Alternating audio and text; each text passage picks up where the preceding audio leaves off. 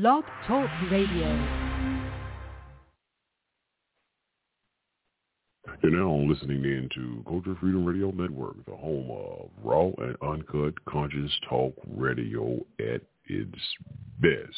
Yes, Culture Freedom Radio is in the house.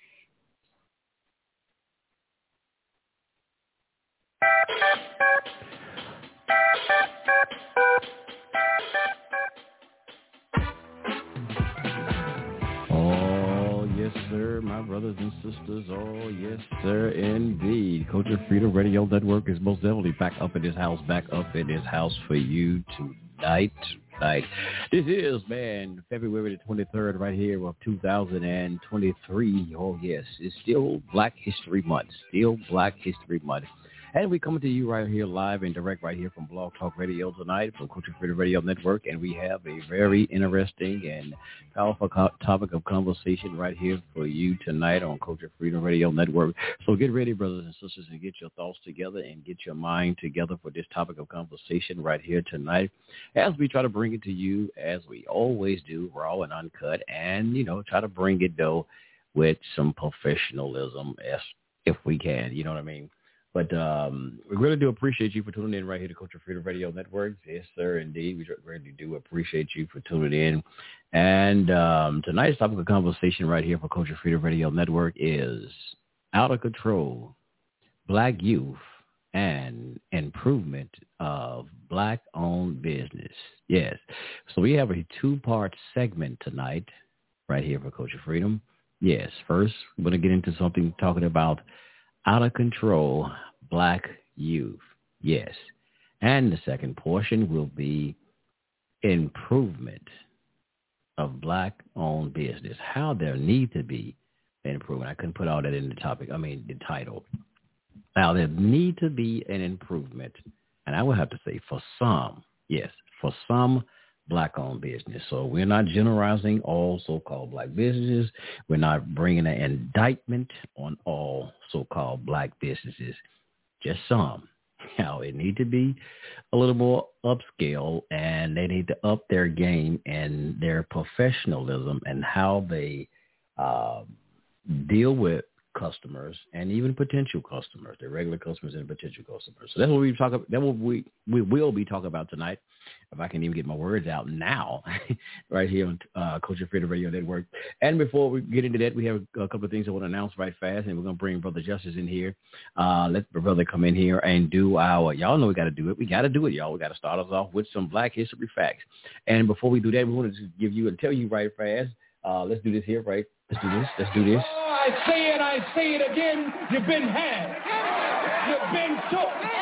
You've been hoodwinked, bamboozled, led astray, run amok.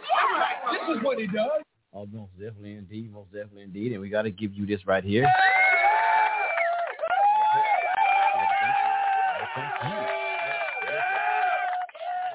Sir. We got to give you a round of applause. And thank you for always tuning in and, and listening to Culture Freedom Radio. If you catch it live or you catch it right there in the archives on the various podcasting uh, apps, we greatly do thank you. So we have to give you a round of applause. Uh, but brothers and sisters, now we you, you can connect with us right there on uh, the social media apps, such as Twitter. You can follow us right there on Twitter uh, again. And you can also find us right there on Facebook or what, whatever the hell. What's the other thing they call it, y'all? Hell, I'd be on damn on this thing. Hell, I don't even know. Uh, Meta. What it is? Is it at Meta? Shit, I don't know. I'll be in the virtual world, and hell, they call it Meta, and so yeah. Anyway, Facebook. Yeah, the old name. We go back to that one. you can find us right there for Cultural Freedom Radio Network, right there on Facebook. So check us out right there on Facebook uh, for Cultural Freedom Radio Network. Yes, and link up with us, brothers and sisters, and uh, you can see some things that I have been sharing. I just put it up just not too long the other day. Uh, so there's not a hell of a lot, but there's some things you want to go and check out uh, right there on Facebook. So yes, link up with us right there on Facebook. That way you can also send us messages and things right there on Facebook. Yes, there's Culture Freedom Radio Network on Facebook and on Twitter. Uh, with that said, man, we want to go ahead and get get our brother Justice in here because we got some things that we need to talk to you tonight about my brothers and sisters. So peace, brother Justice, come on in the house and give us some of those black history facts. It is now time for a Black History moment. On this date, or close to, in 1960, Alabama State College students staged the first sit-in in the Deep South at the Montgomery, Alabama courthouse. In 1920, Carter Godwin Woodson founded the Associated Publishers. In 1972, political activist Angela Davis is released from jail. In 1966, military leaders oust Kwame Nkrumah, president of Ghana, while he is in Peking on a peace mission to stop the Vietnam War. In 1978, Daniel Chappie James, the first African-American four-star general, dies in Colorado Springs, Colorado. In 1928, singer Antoine Fats Domino is born. In 1902, Marian Anderson, world-renowned opera singer and civil rights advocate, is born in Philadelphia, Pennsylvania. In 1948, Sergeant Cornelius F. Adjetey becomes the first martyr for the national independence of Ghana. Finally, in 1972, Hank Aaron becomes the first Major League Baseball player to sign a $200,000 a year contract. History moment on Culture Freedom Radio. Yes, sir. Most definitely, most definitely. Yeah, peace to you, my brother Joseph. How you doing, my brother? How are you doing, brother? I'm doing as well as I can be doing, sir, and I uh, appreciate you bringing us on with this topic tonight. Uh, we're going to be dealing with the youth and our uh, black businesses and how they conduct themselves or maybe not conduct themselves in, in our favor. And so we're going to be dealing with those issues, and I appreciate that topic. And um, let's get it on. Yes, sir. Most definitely. Um, now we want to bring to you tonight, brothers, and the reason that we are even going into this here tonight, um, there has been a I don't know if, if in y'all neck of the woods, you know, uh, I reside in the city of Memphis, and my brother's uh, brother Justice is in, in Philly, and I was sharing some, you know, a conversation with my brother, asking him, and I asked him actually about how they've been having this this this high rate of auto thefts and um, vandalism of cars, and my brother shared with me, yes, they have, and so we want to we want to get into, and we're finding that. Especially here in the city of Memphis, I'm, I, I got. I'm gonna try to have a clip for both of these. We're gonna do a, a clip from Philly, and we're gonna do a clip from the news from Memphis and talk about this. And a lot of this, we're finding that a lot of these uh, teenagers, they're finding that a lot of these brothers, is, well, we're going to say, we don't know if it's brothers or not, but a lot of them have been shown from videos. There have been a lot of young black males, um, teenagers, that's out here um, perpet- perpetrating these crimes. And this has been a, a major problem in majors. I don't know. I'm just gonna say where what I know, or rather in Philly and here in the city of Memphis, and it's causing people lots of money. And you know, uh, and I would say, me being a goddamn ex-car thief years ago, y'all, many years ago, and I, I, I served some time for it, police. I, I, I got caught.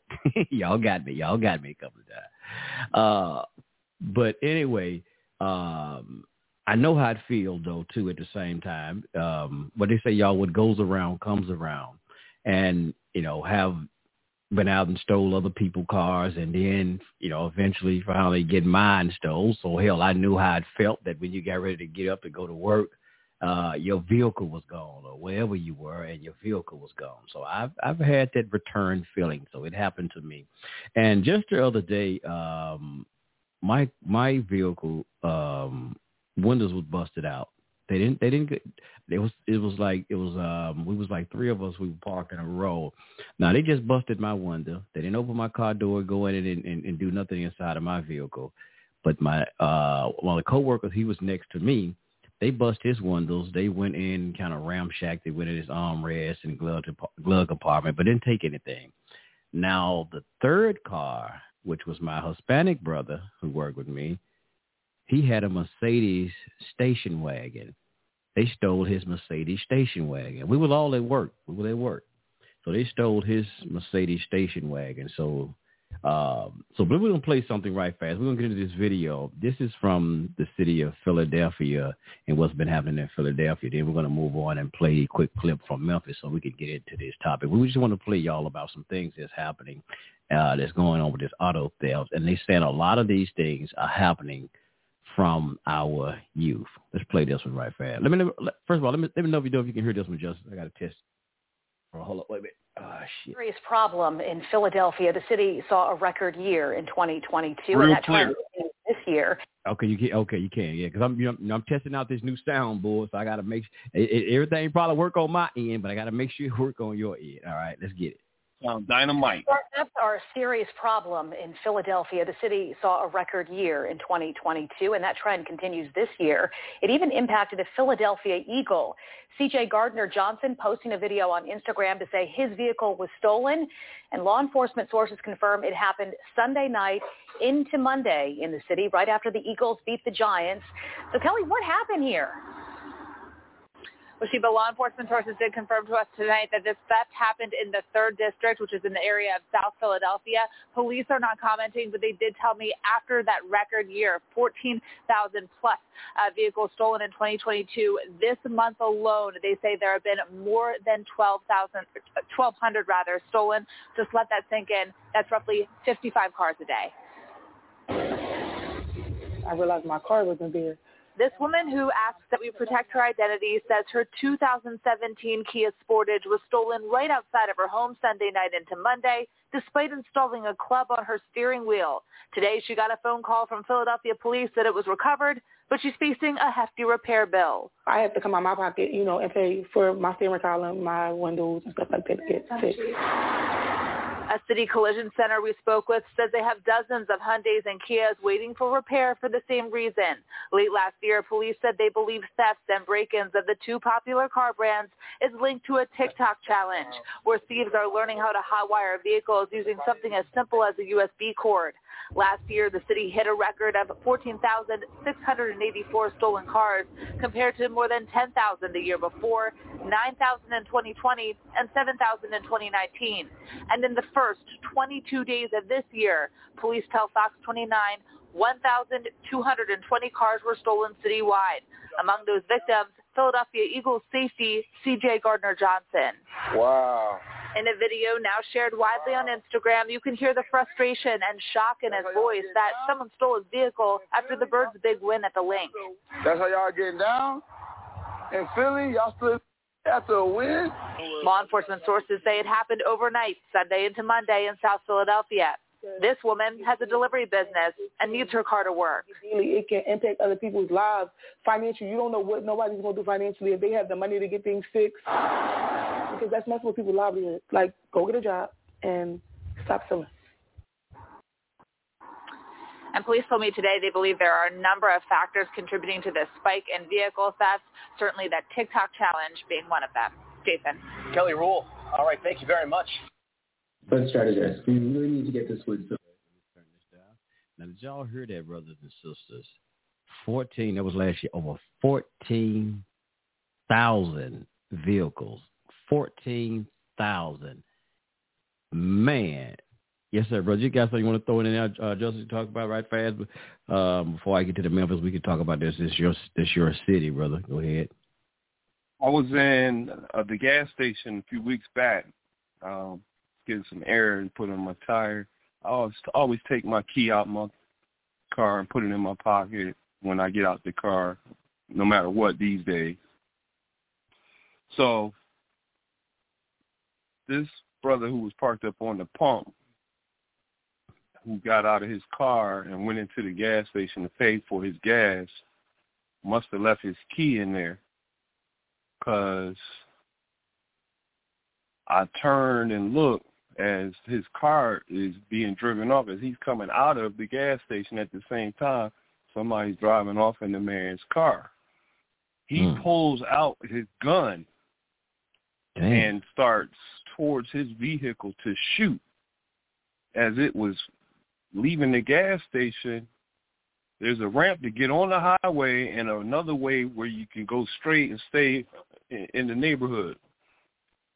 That car got up on the ramp and went up on the highway, and he tried to shoot because he was close enough to where he could have shot, uh, you know, the hit or shoot the, you know, shoot the guy or whatever. Yes, if he if he was if he could have, but what happened? He he attempted to shoot. I was close enough to see this dude do all this. He attempted to shoot, but it it, it was stuck. It wouldn't shoot. So I suppose it was on safety or something like that. And then this car went on up that hill and then he got that thing off safety and shot and you heard pow, you know, maybe a couple shots, but it was too late. And I saw this guy and just stand right there and was dejected. He just was he he was he was dejected. I just got back in my whip and just kind of was like, damn, you know, that's crazy. And I I didn't know what to do. I was like, shoot, I ain't I ain't gonna get involved with this dude. With the, he got a gun and all this, and I ain't getting involved. And um, by then, I seen some people in the gas station had their cell phones up to their head. I I assumed somebody was calling the cops. I ain't even do that. So I just got on out the way and went on about my business. But that was the first time I ever seen somebody lose their car and then use a gun and try to shoot and all this stuff. I, I never really saw that up close and personal. Mm. But I I know these carjackings are happening all the time. And in this city, these teens are doing all of this stuff. And I I notice where these teens will will will be in groups, two, three, four, and they go doing stuff. And when it get late at night, they want to go do stuff, and they put these masks on their face with a scully and a and a hoodie, and all these three things all covering up their face. And it's usually the color black, everything black, black little skinny jeans and whatnot, black shoes, black hoodie. It's usually all black stuff. It might have something where you can tell what kind of clothes it is, a little in, insignia in it somewhere, you know, of what kind of, you know, shirt it is, some kind of maybe a little small something, but it's usually everybody dressed the same. And they're doing these things all over the city, and they are doing this under the influence of drill music.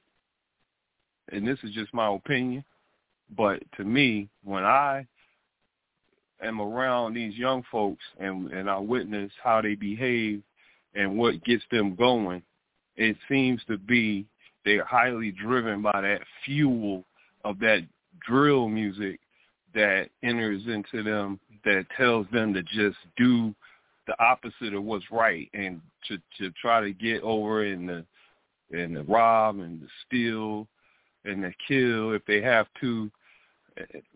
Just last night, team, two teams, about 1.30 in the morning, approached these sisters who was coming home from wherever they was coming home from at 1.30 in the morning. They was 25. And the other sister ain't say how she was. They about to go into the crib, like an apartment or something. And these young fellas came up behind them to rob them and the sister who was 25 pulled out a gun and started blasting. These young fellas had a gun too. They was blasting each other, shooting at each other now. Hmm. This girl shot the boy about three times. She shot this boy three times. He shot her in the chest. She's 25. He's 15. This what happened when he they now they didn't piece it together as a definite thing yet, but this is what they're concluding that these two teens attempted to rob these two ladies going into the crib, and that once they got into the shooting battle thing, they shot the girl and she fell, and they ran off, jumped in the white sedan, sped off. The white sedan pulled up at the nearest hospital and dropped the 15-year-old off and sped off. The 15-year-old was admitted to the hospital with a gunshot wound to the to the to the thigh and and the and the you know the chest and everything else. You know, he got shot up by the girl, but he killed that girl. Now they say he's going to be arrested once he gets out of his critical condition situation that he's in right now.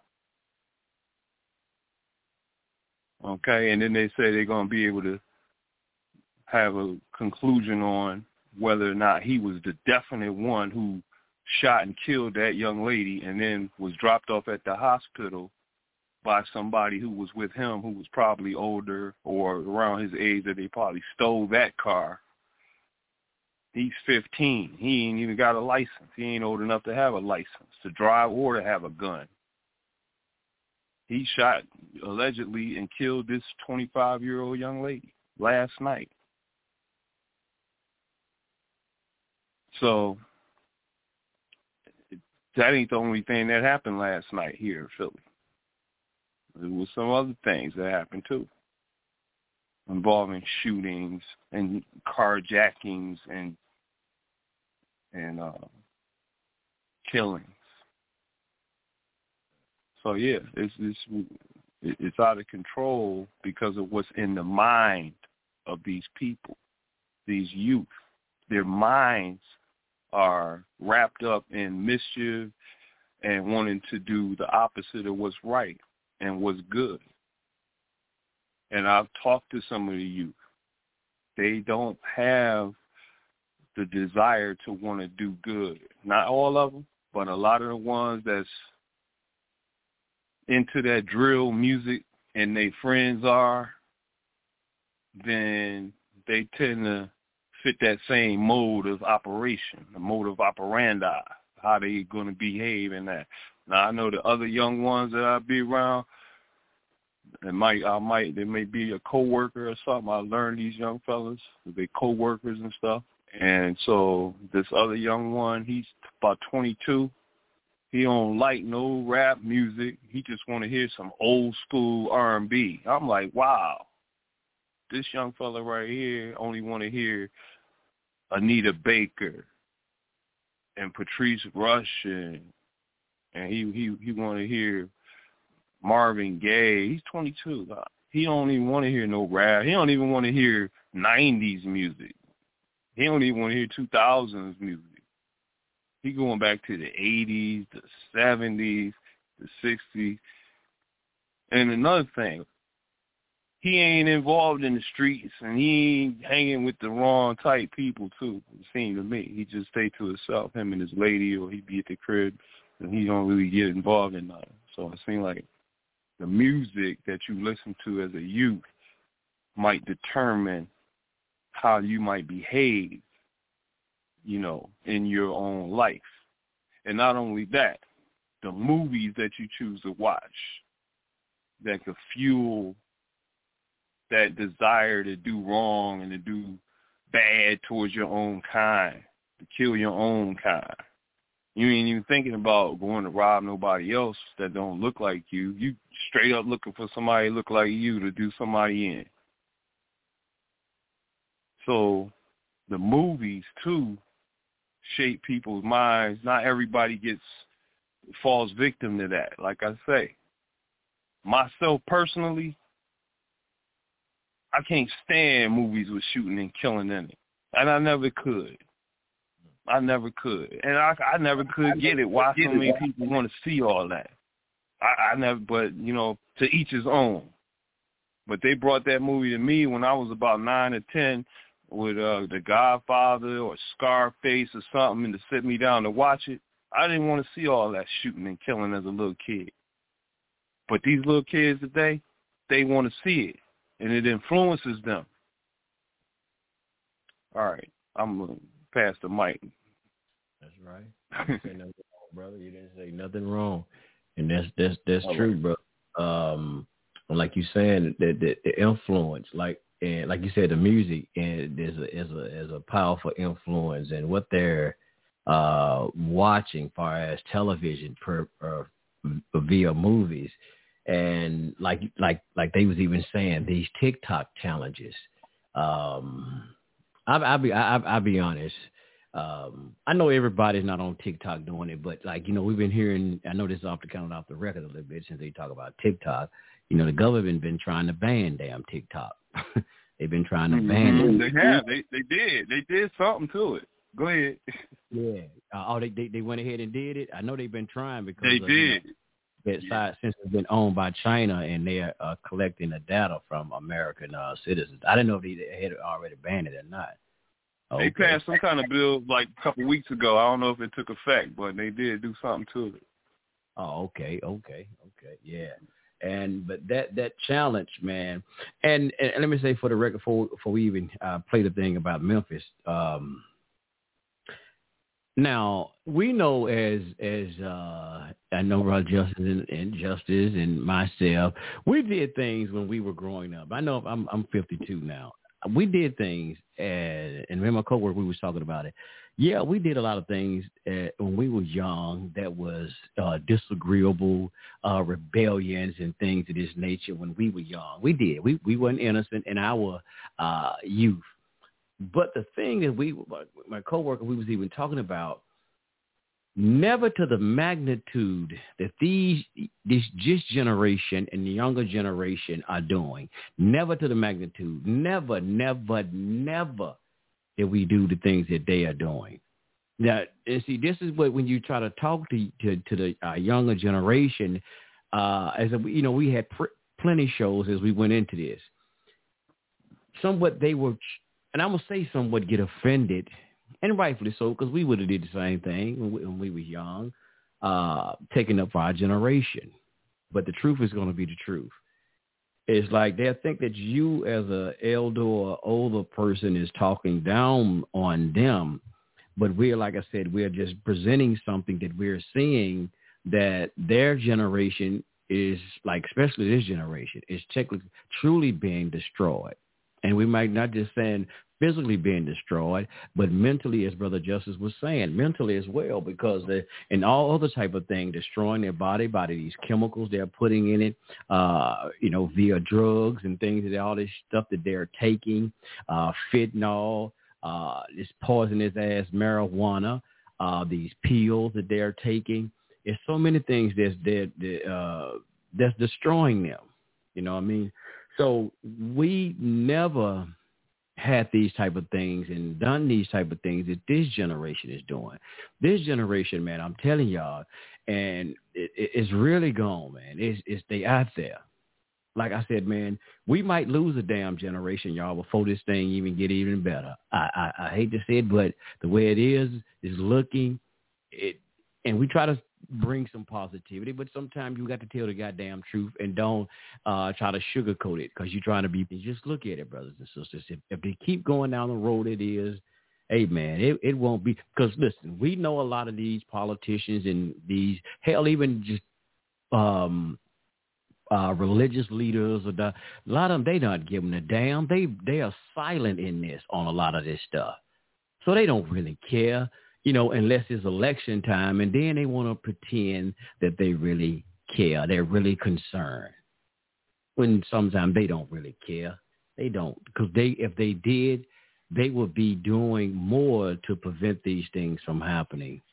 We don't, like I said, right now, we don't see a um, a, a, a really a more of an upcry from the community, and they're saying, hey, you know, we need to stop this. We need to do something, get better programs. And I want to tell y'all about a program too a little bit later as we get into this about a, a, a program that a brother has, 21 years of age, 21 years of age. I shared it, with brother Joseph. I mean, video I was looking at that brother, it just it just brought some joy and and um, man, excitement to me was seeing what this what this brother uh, is doing with these young brothers, man. These, these, these young brothers program. Let me play y'all this film from Memphis and see y'all. Police presented year wrap-up numbers for crimes in the year 2022 right here in the city of Memphis. Good evening. I'm Joe Birch. And I'm Joy Redmond. One of the more staggering numbers, Joe, more than 8,000 cars were stolen last year, and nearly half of them were either Kia or Hyundai models. It's all part of the staggering trend we've been reporting on, known commonly as the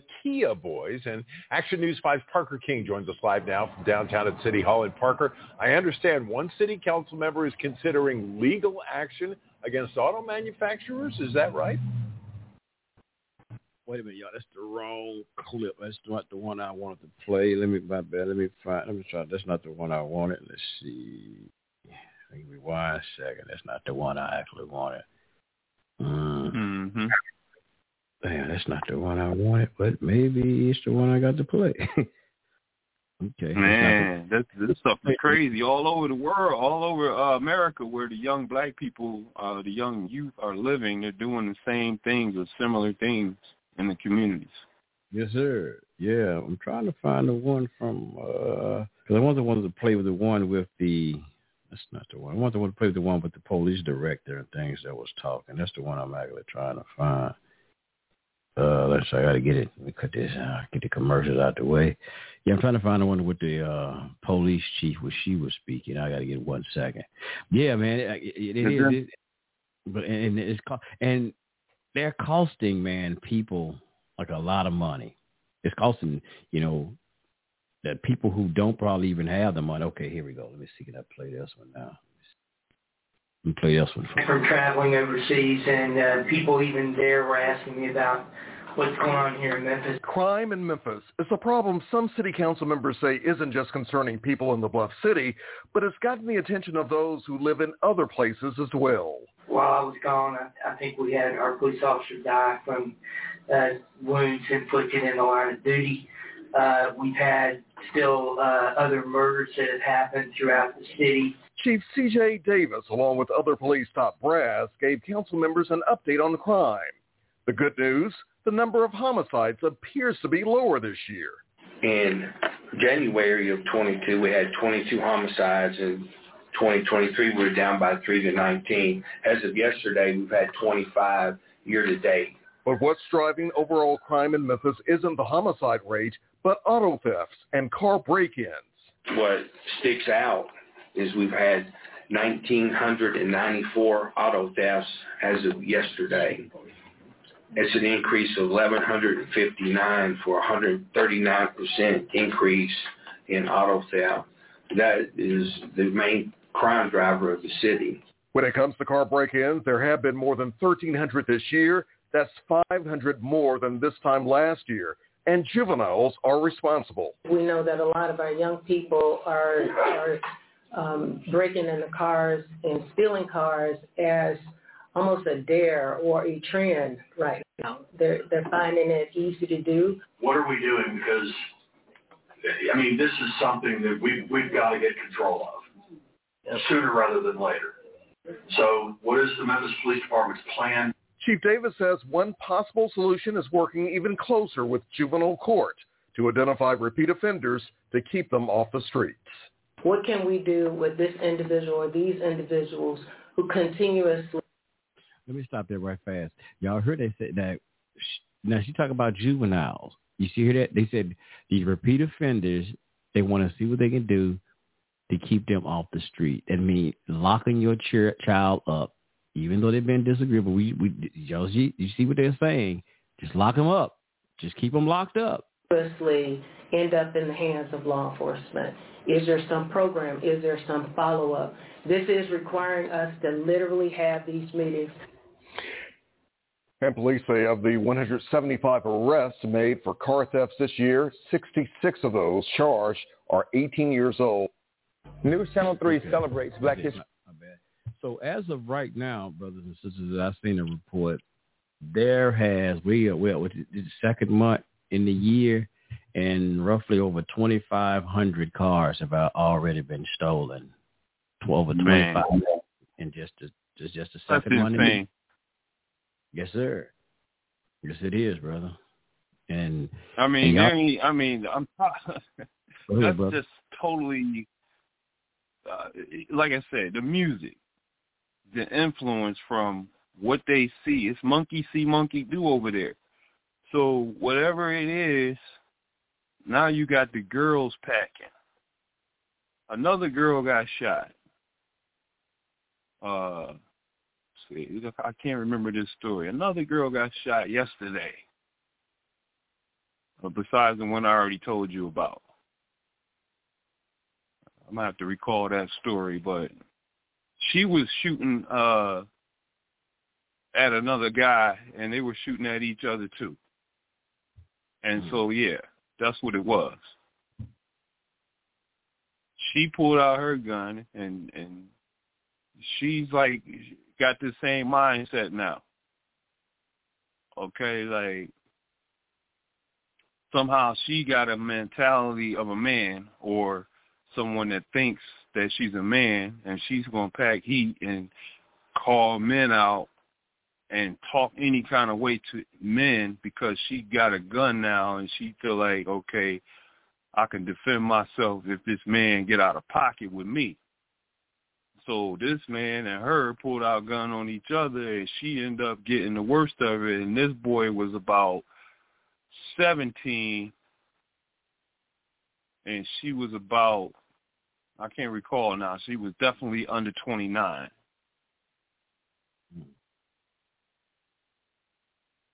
So a lot of women are believing now that their best defense against black men is to be to have a gun on them to defend themselves. Now there is a good case for that because there was a sister who happened to be a cop who happened to be getting mugged and robbed by a brother who she warned that she would kill him if she, if he continued to try this and he continued to to try to mug her and take her gun and rob her and she told her told him that you know to to to don't do this because she was going to shoot him or she was and he he he didn't believe her he, he you know, he's like, well, then kill me, and then pow. He's like, oh, okay, you got me. Pow, another one. Oh, okay, sis. Oh, okay, sis. I told you I would kill you. I told you. And then she shoot him again. Pow. He's like, oh, I don't want to die. I don't want to die, sister. Oh, he called her baby. I don't want to die, baby. I don't want to die. He's and then she's yelling at him like, what's wrong with you? You know. And so yeah, it could go in the favor of a woman having a gun against someone that is trying to do harm to her. But this lady happened to be a black cop from uh I forgot where, maybe it was Florida, somewhere. But this was recent. I saw that on Willie D's channel recently within the last day. Probably send it to you if you want me to. It's only about a five minute clip, but it was it, it, I saw it on other uh circuits too, so it's not just on his uh, on his uh, site. It's on other sites as well. So people that think that they can have a gun and that okay uh just because you have a gun on you and you might have a registered gun you licensed to carry but a, a dispute happened, and you have your gun, and the dispute happened. Somehow, because you got your gun, and you talking to somebody, and you know what you're capable of, and but this situation doesn't even call for nobody to pull out a gun here. It's just an argument over whatever. But you got the gun and the permit so now you like, oh well, he said this, so I just pulled, I shot him. He said what? But you shot him. But that's what's going on. People have license to carry, permits to have a gun, and just because they got a permit, they think that they can take their own arguments in their own hand and justify it and do, you know, everything right there on the site and then nobody gonna be able to question them about it because they got a permit. That's Work. insanity. They don't That's work like insanity.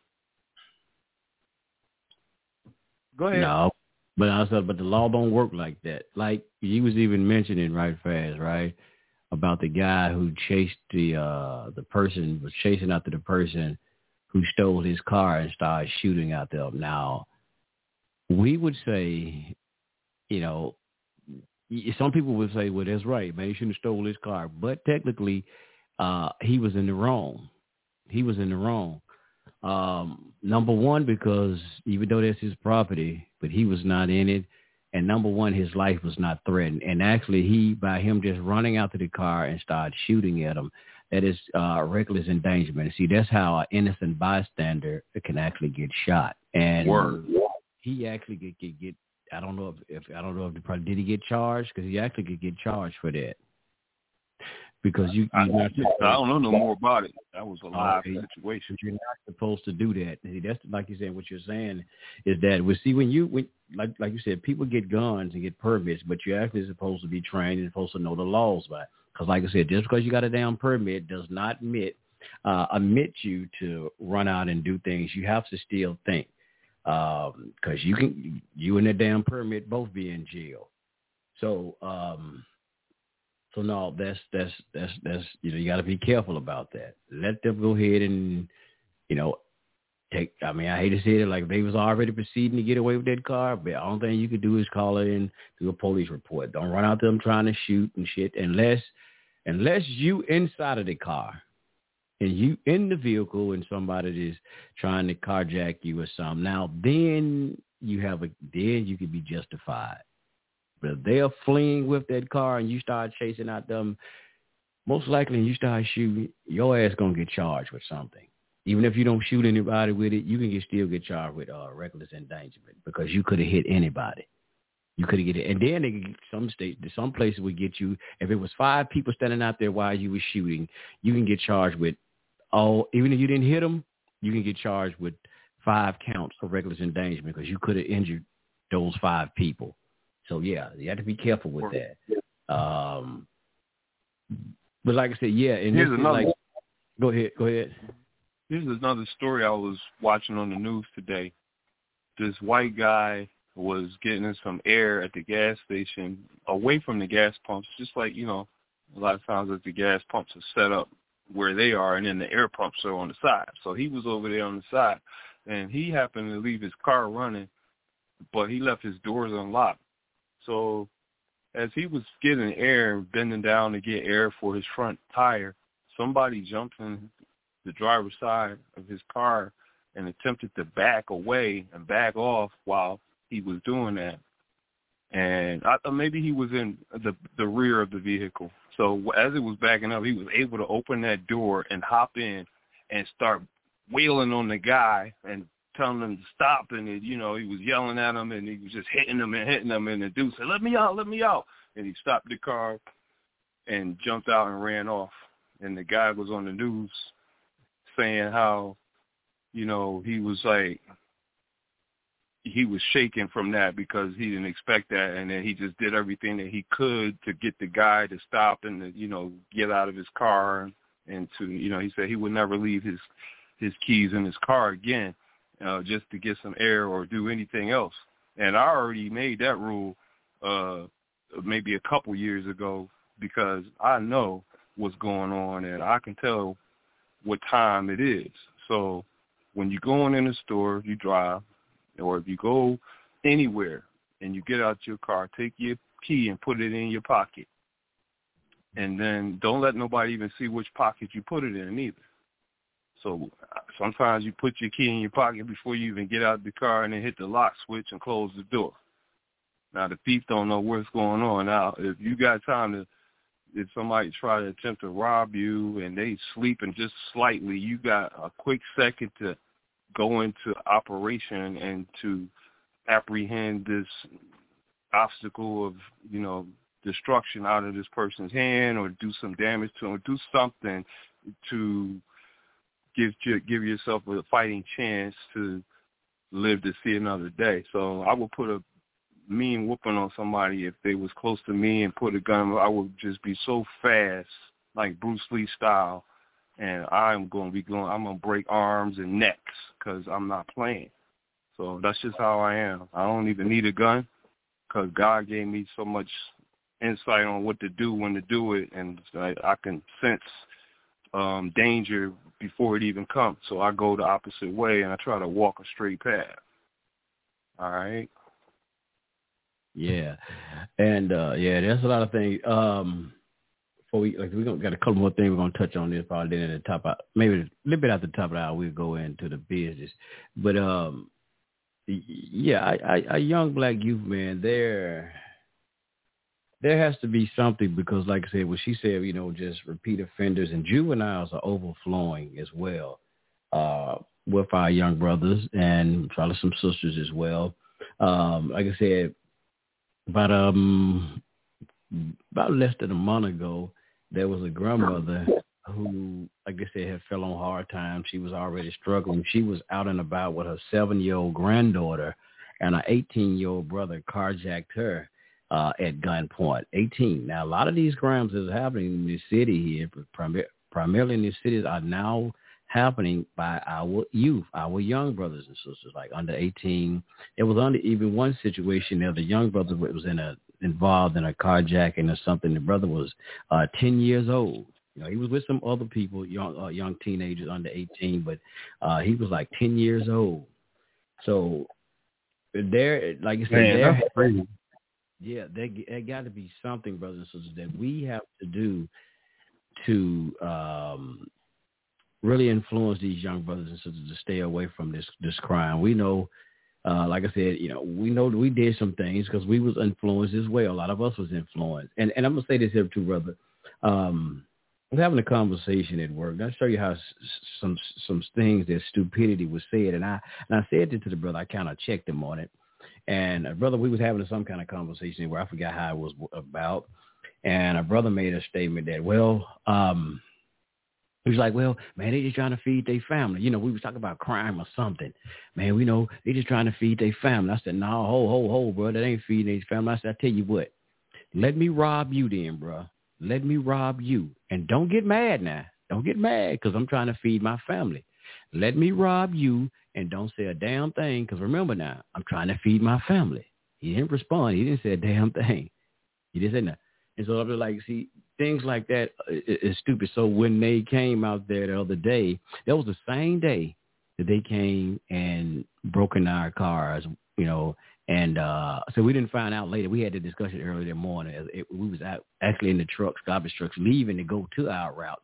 And we came back and found out that's when our cars was broke into and stolen. So the next day I came out and I said it again. I said, see, bro, hey, see now, bruh. I said, well, they those people who stole uh, the brother's car, his Mercedes.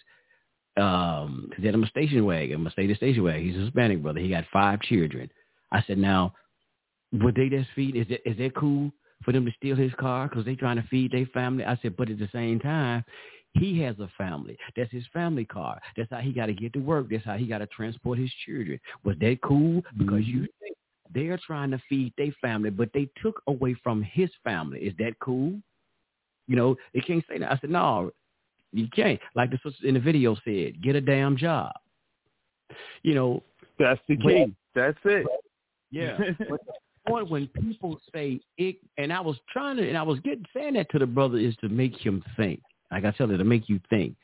You, some, we say sometimes idiotic stuff, or we say stuff without thinking you know, well, brother, you know, like people talk about the music. Well, man, you know, they just trying to get paid to feed their family at the expense of destroying other people's lives. When people like justify all this bull crap, we be talking about music. Somebody did that on uh, YouTube. I put out something. Trying, well, brother, just trying to get paid and so and so, this, that, and another. Okay, at the expense of destroying other people's and influencing other youth that's very influential right now in their youth. They are like the TikTok video got these young brothers out here. They they they they, they could be easily to be influenced. So we got to stop saying this. And I always say we we justify bad behavior. That's my just thing. People justify bad behavior, whether they know it or not. Like hell no, that's not good. That's not right. I don't give a damn. They are getting paid. So everything about that somebody do is about them getting paid. Whether you look at it, it's, it's like some people like they only care about money. They don't give a damn about the wrong and the right issues until though until it hit their home. That's when it that's that's when it matters. I don't give a damn about you robbing, stealing, and killing, because you ain't doing it to me. But oh, once it hit their family, once it break in their damn house, they steal their car and steal, it mess up whatever they they live livelihood. All now it's a problem. But you didn't matter when as long as it was it was all around you. You didn't give a damn, and, and there was no urgency to try to stop it from happening. And this is what a lot of this stuff that goes on with us. Like I said, it, and not everybody, y'all. We're not generalizing. Make sure for, for the record when we say this, when we're talking right here on Culture Freedom, we're not generalizing everybody. Y'all know it. Like Mama them told y'all, you know they ain't talking about you, so don't get mad. So y'all know, you know who we talking about when Justice and I we say things. We're not generalizing everybody. We, y'all know who that is. But um, but go, you guys, something you want to throw in, brother Justice? I want to tell. I want to play a clip, and I want to talk about this brother's website. Something excellent that because it's not it's not over, man. There's brothers and sisters. We want to give props to brothers and sisters who who do have programs that are helping our youth. It's not over for our youth. We just bringing uh, awareness and saying it and letting know that we gotta we gotta work hard as a community to try to restore and try to reform our young brothers and our sisters, man. We got to, brother. This this this is our responsibility. Like I said, take a village. We're gonna really come together as a village to stop this, our youth from being destroyed and from them destroying themselves. Before this, which y'all say, we talk about this damn beast system, as they say, a Babylon system.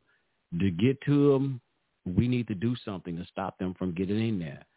If not, if y'all don't want y'all to say that we're getting into the white man system, well, brothers and sisters, we need to do something to prevent that from happening. We got to we got to have get them a change of mind.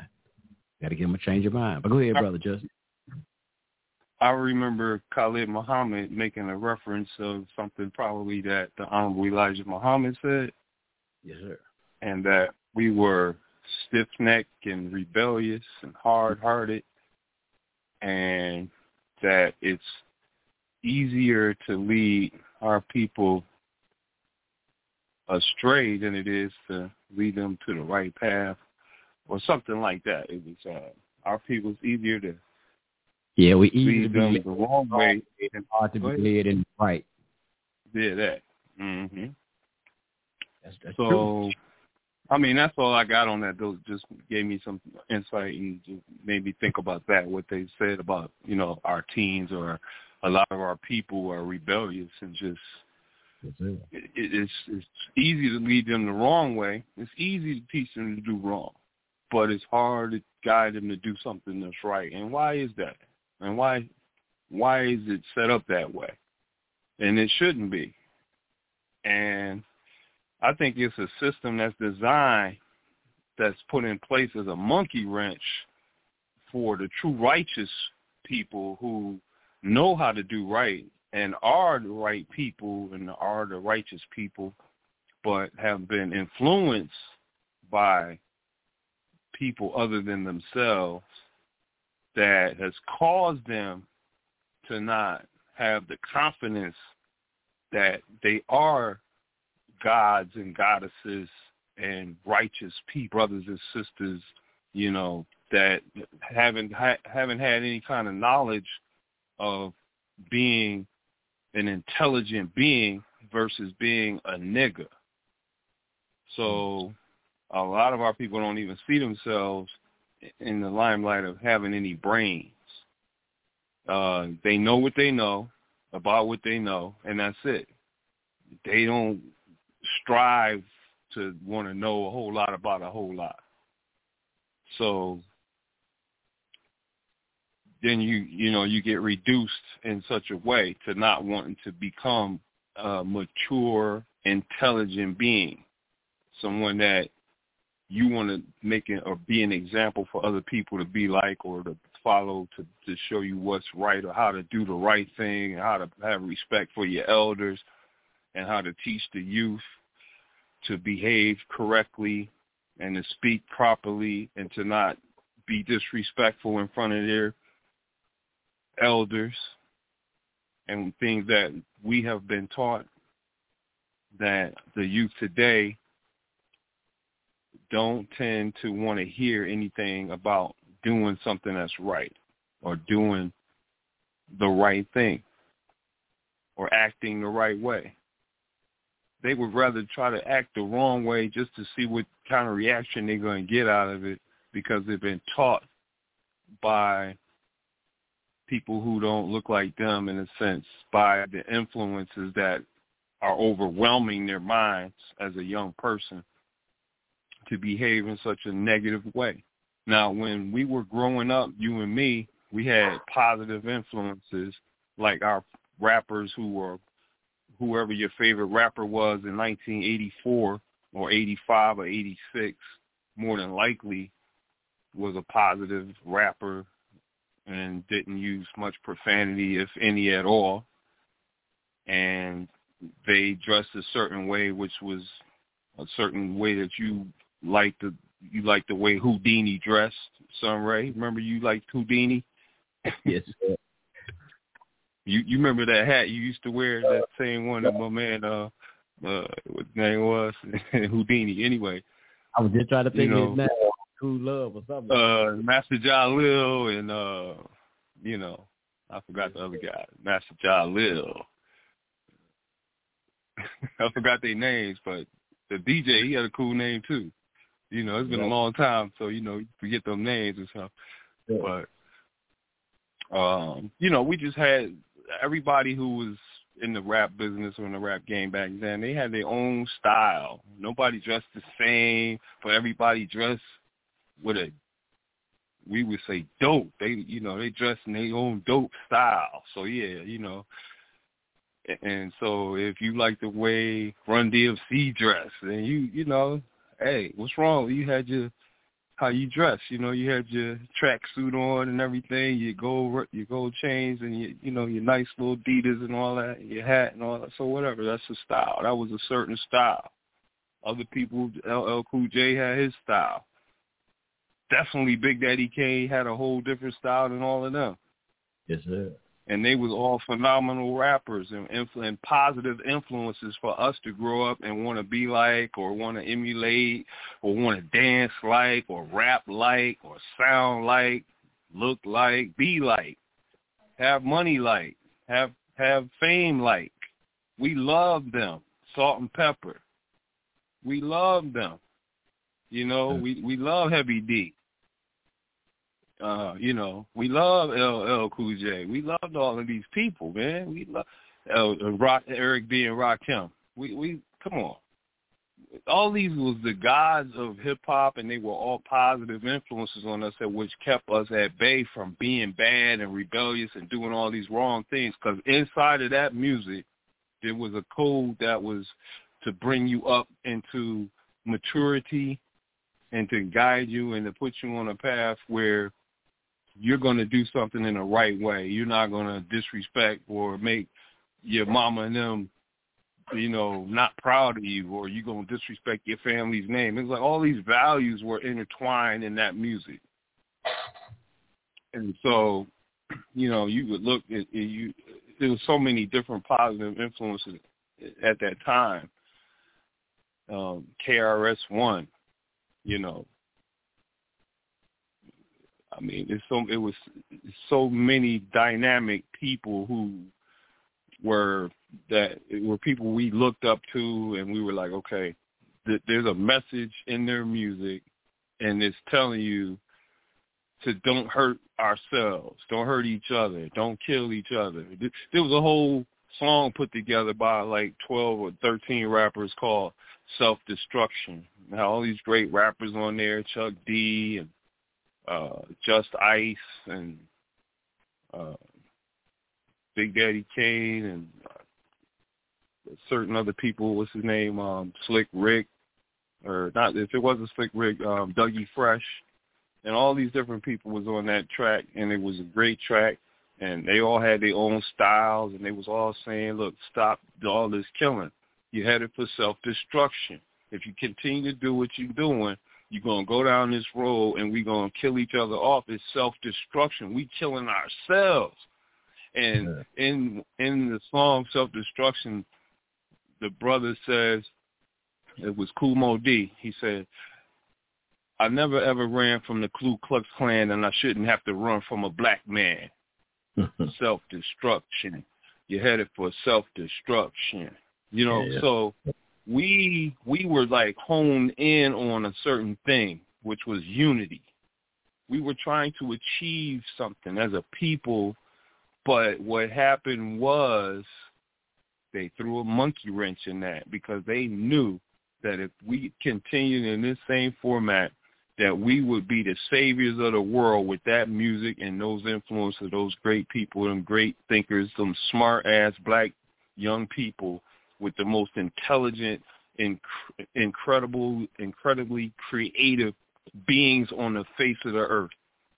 Those brothers and sisters right there that came up out of New York, out of the ghetto and out of poverty, whatever it was, or came from different islands around New York and they was Jamaican and they was from Antigua or Cuba or they was, you know, had all this different blood in them and they end up in New York, a big mixing pot, everybody black. We came from different places, everybody the same here. We, we you know, even Puerto Ricans, they was hip hop. They didn't even have no discrimination. They embraced the Beastie Boys. The Beastie Boys was hot. It was everybody liked the Beastie Boys because they was like, you know, they just had that hip hop and you know, like they understood hip hop and how to rap and how to perform and not make a fool of themselves and just make it sound precise the way hip hop was intended to to sound. So, like I said, that monkey wrench got thrown into it.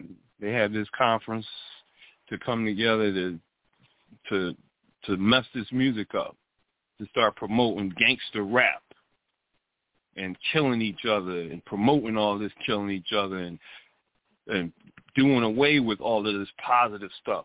All these positive ass songs. This, this, the devils was like, no, we we can't have this. They'll change the world. It, we won't be able to to corrupt the world if they continue to do this. We got to end this. We got to do something about this. And they came up with diabolical plans to mess our music up,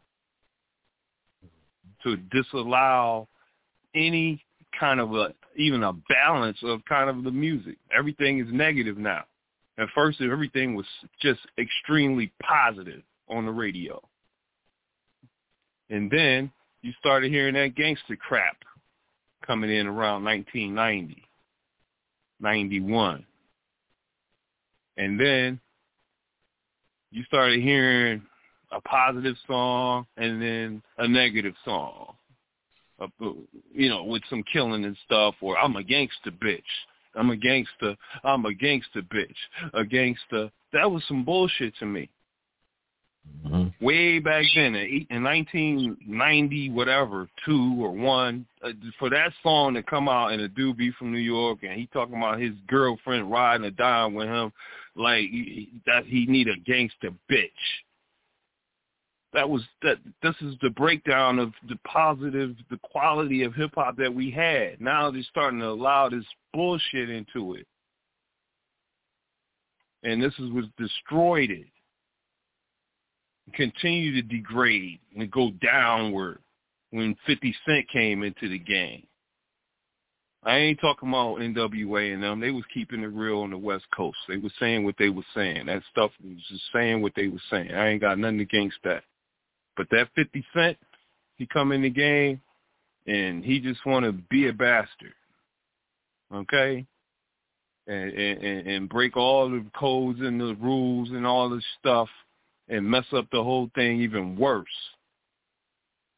And then you get Beanie Sigel. He's he's he's another one. Just destroying the music. Biggie Smalls comes in with beautiful, you know, way of flowing, but he's destroying the music. Tupac Shakur, destroying the music. Destroying it with the lyrical content. These guys are destroying this music. And it's influencing people to do wrong. Instead of how those brothers was teaching us to do right back in the 80s. I stopped eating meat because of a rap song. that was positive information to me that I went cold turkey and just stopped eating meat completely off of a rap song that was a positive rap song. So they continue to let other people get in the game and destroy it even more. And then you came to a point where you couldn't even have no balance on the radio. There, you could forget about hearing any more positive music because we've done away with that now. Everything you're going to hear from now on is going to be negative and ignorant as hell. And it's going to hmm. do it to self-destruct you for good. Because we took over your music. You were the creators of your music. Now we took it over and we run your shit. And you do what we say. Or you don't get your money because we own all of everything like this here. And you got to come through us. But you, you, but, but y'all started it all. You, y'all was your own directors. Y'all was your own creators of your own videos when you first started it all. You started, you made your own videos. You ain't need nobody. You did all that on your own for fun, just for the fun of it, and just for to have some fame around your neighborhood or your city or your town. You just did that just for the fun. It wasn't even about the money. It was for the love. It was for the love. It was for to stop the violence. It was for the not to have gang wars. It was for not to stab and kill and shoot and kill each other. That's what it was for. The music was to bring us together. That's what this music was for. This is why it was created.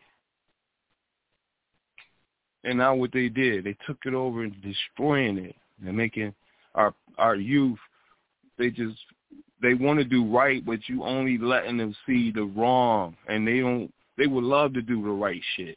They would love to, but you won't let them see the right shit. You won't give them a chance. You only gonna show them fucked up shit, so that they can go do some fucked up shit. I'm sorry, Sunray. Hey, that's, that's it. You got to get it. What you say? You say it with your chest. Get it off your chest. Get it off. And, and, and brother, like here's um, y'all some wisdom right fast. I get these clips in here. Um, got to give you some wisdom, man, from the wisdom of Solomon. Uh, Proverbs 22, Proverbs 22 and 6, and it says, it says, train a child in the way that he or she, I'm putting she in there, train a child in the way that he or she shall go. And it says, even when old, he or she would not sway from it. But we have to try to train them up in a proper way, I should say, in a proper way that they should go. Because again, like we're seeing now, that they are getting trained. Now, ain't nobody saying they ain't getting trained. They're getting trained, but like I remember Dr. York used to say, you got to either in a disagreeable or agreeable way. And a lot of our, our youth and things, they're being trained, right, in a disagreeable way. And that's the problem. They are getting shown, shown, but not in an agreeable way and not in a disciplined manner. And so that is the problem. We got to show them the positive side. And uh, there's a now here's a brother he has young brother. Uh, I think he's still 21. I remember I listened to the interview. The brother's only 21 years of age, ex-military he has a program in a school and uh y'all can look this up and i do have it on our facebook page i shared the links all these links on our facebook page and his his, his schooling is called you go to his website it's called the x for boys like the word D or the, some people say, how you ever say it, like X, like Malcolm X, and for boys dot org. The X for boys dot org.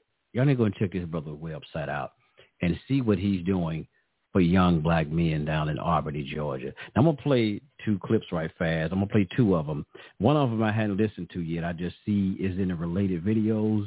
Now, this is his promo video from his uh, school. Let's, let's check this out, brothers and sisters. Let us make man. This is the scripture where God was talking about creating the human. He talked about creating the human, he said, let us make man. And for me, the us in let us make man entails and implies to me that I should be assisting God with making men. And this is where the X for Boys comes into play. This is the new man-making machine in Albany, Georgia. We started the X for Boys program um, in January of 2019. Albany, Georgia is one of the poorest cities in the nation, and also Albany, Georgia has one of the highest crime rates in the nation. And so I took it upon myself to curb that by working with young men and boys in the community and teaching them how to work in the skilled trades such as working on cars, um, fixing houses, simple home improvement, simple uh, brake repair, oil changes, plumbing, anything of, of that nature to try and help boys actually use their hands.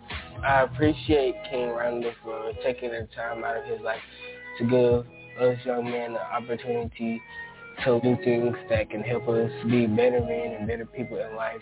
The X Boys is creating men um, that will be self-sufficient, that will be able to protect their women and children, and will be able to go out and earn things for themselves. We do not teach victimhood. There is nobody holding us down. I am teaching the boys that they can go out and get whatever it is that they want when they want it to. They have the same Father as Jesus, and that is God. And so they are able to go and do whatever they want to. The scripture says, greater is the God that is in me than the God that's in the world. So it's up to us to teach them about the God that's in themselves and to create everything that they want. Let us make man. Follow us on social media uh, at New Emerging King, and you can go to the xforboys.org for our website. I, I just want to bag it up there for one little quick. Uh oh, let me go back. Hold up, let me go back. I got to bag it up for one quick thing. One, uh, I hope I use another video because he said something y'all y'all heard me talk about victimhood. Let me let me see. Did he? People in life. The excellent. Boys is creating men. Let me see, because I want to find this one quick point he said. Nobody holding us down. I'm teaching the boys that they can go out and get what they holding us down. They can go out and earn things for themselves. We do not teach victimhood. There is nobody holding us down. I'm teaching the boys that they. Right there. I like that. You hear what he says? He do not teach victimhood.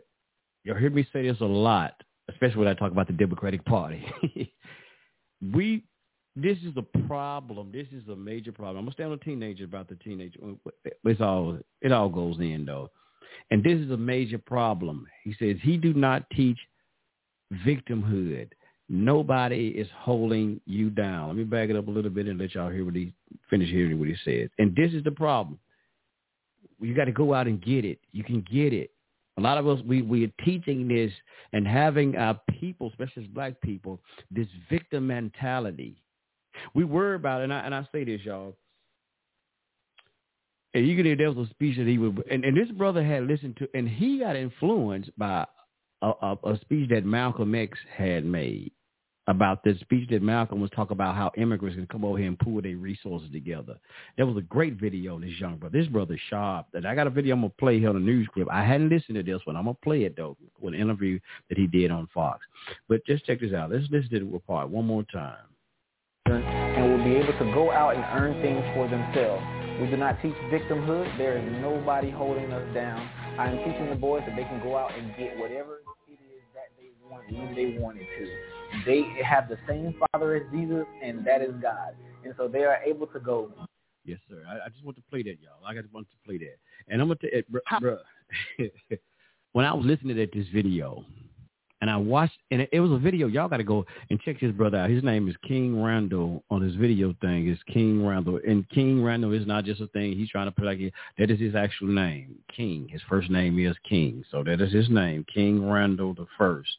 Uh, yeah, King Randall the First on YouTube. Go and check this brother out, man. Y'all, I looked at this website, and like you said, bro, I was a video I was looking, man. I got teary eyed, man. I, I, I, I, I got teary eyed because we're seeing again, we're reading the news and we're seeing what's happening in this city, and here is a young man himself, 21 years of age, who actually took these young brothers, some brothers, and brought them into his own home. Like I said, you see the video. They got you see the video, you see what they did. He teaching them auto mechanics, things they used to teach in school, like trade school. And uh what was the other thing? I can't think of the other, other thing they used to teach uh shit. They taught shop. in school, all of these type of things. He's working with young brothers in Albany, Georgia, and, and, and doing an excellent job. And he's been getting people um, all over. Uh, like I seen something like I said, uh, uh, Rihanna trying to reach out to him and help give him funding. Uh, John Cena, it's major celebrities are reaching out to this brother and is helping this brother. You know, they're trying to get a. I think they got a school now, but I know they was doing things out of his own home. And the you know how like y'all seen with uh, brother um, uh, Deion Sanders how he teach and he motivate those young football players this brother's doing this with for youth too. You know what I'm saying? Who's been in trouble, teaching them leadership thing. Man, I'm I'm, telling you. So it, it, it, we just saying we're talking about our youth, but there are some brothers and sisters who are trying to save our youth. There's some man. There's some great things that's out there. And let, let, let me say this: if I play this video, and I'm not really trying to throw no shots, but maybe I am. But it's but it's but it's, it's it's again no, I ain't trying to throw no shots, but it's to excuses, like the brother says. Now, and I'm gonna, I'm gonna, I'm gonna say this. Some people might not like what the hell I'm gonna say, but I gotta say it any goddamn way. Here's a brother again. He's doing what somebody been talking about. They want been trying to. They've been talking about they wanted to do for a long damn time. A school for boys. And I'm about to talk about Umar Johnson. Umar Johnson, you need to take a page out of this brother's book. He's doing what you've been talking about you want to do. He did it. No excuses. He raised, he didn't have the money himself. he'd been raising money and getting it any way he could. Brought people into his own home. He's doing it, brother. So I'm saying all these damn excuses. I don't know what's your problem, why you hadn't done what you're trying to say you do. There's brothers who doing it. There's a brother here, young brother, who's doing it. You have he been in the military, yeah. You got this goddamn so-called I don't know, uh, whatever your damn uh, uh, uh, college degree supposed to be. He's doing it. So there's no damn excuses, man. Why you hadn't opened that damn school as you claimed that you wanted to do. Out all these damn years, you had the money. This brother have been, been doing it brick by brick. He's doing a wonderful goddamn job. So ain't no damn excuses, man. That's what we're saying. Ain't no damn excuses. You can keep on talking about what somebody don't want you to do. The hell with it. And I'm gonna throw this in here before I get this video. This is what thing I'm gonna say again. Us as black people, here's what we got to stop doing. This is what I like the brother would say. Quit teaching victimhood. I don't. Now we talk about racism, white supremacy. Let me tell y'all something. And I got to get maybe harsh with the words. So elders, forgive me. Fuck white supremacy. Fuck the races. Fuck white supremacy. You hear what I'm saying? I don't give a fuck about them. Because here's something, brothers and sisters. Sometimes we focus on so much about what the white man this, the white man that. Fuck racism and the white goddamn horse they rode on to. You know what I mean? We we have to continue to focus on what we need to do. If, if the races are out there, fuck them. Let's maintain, because listen, we act like we can't do, we can't multitask. We so busy sometimes just focus on well, the white man, he don't want us to do this, he don't want us to do that. Fuck him. Do what you got to do. Let him be mad. But we still got to maintain and survive on this planet. Fuck what he don't like. Who gives a fuck? Because I'm gonna tell you one thing. Even that racist white supremacist, you know what he's doing? He might be trying to stop you from achieving something but at the same time, he's achieving what he wants to get get done for his people. So at the same time that we may be fighting white supremacy, we still got to go out here and try to maintain and, and, and establish something for ourselves. But sometimes we get so focused on what the fuck the white man doing and what the white man think about us, and so that we're not we're not trying to achieve and and and uh, uh accomplish something for ourselves. So get focused. Go ahead, like and do like our brothers and sisters with Rosewood, what was it, Greenwood, Tulsa, and all of these places when they was in the thick of racism.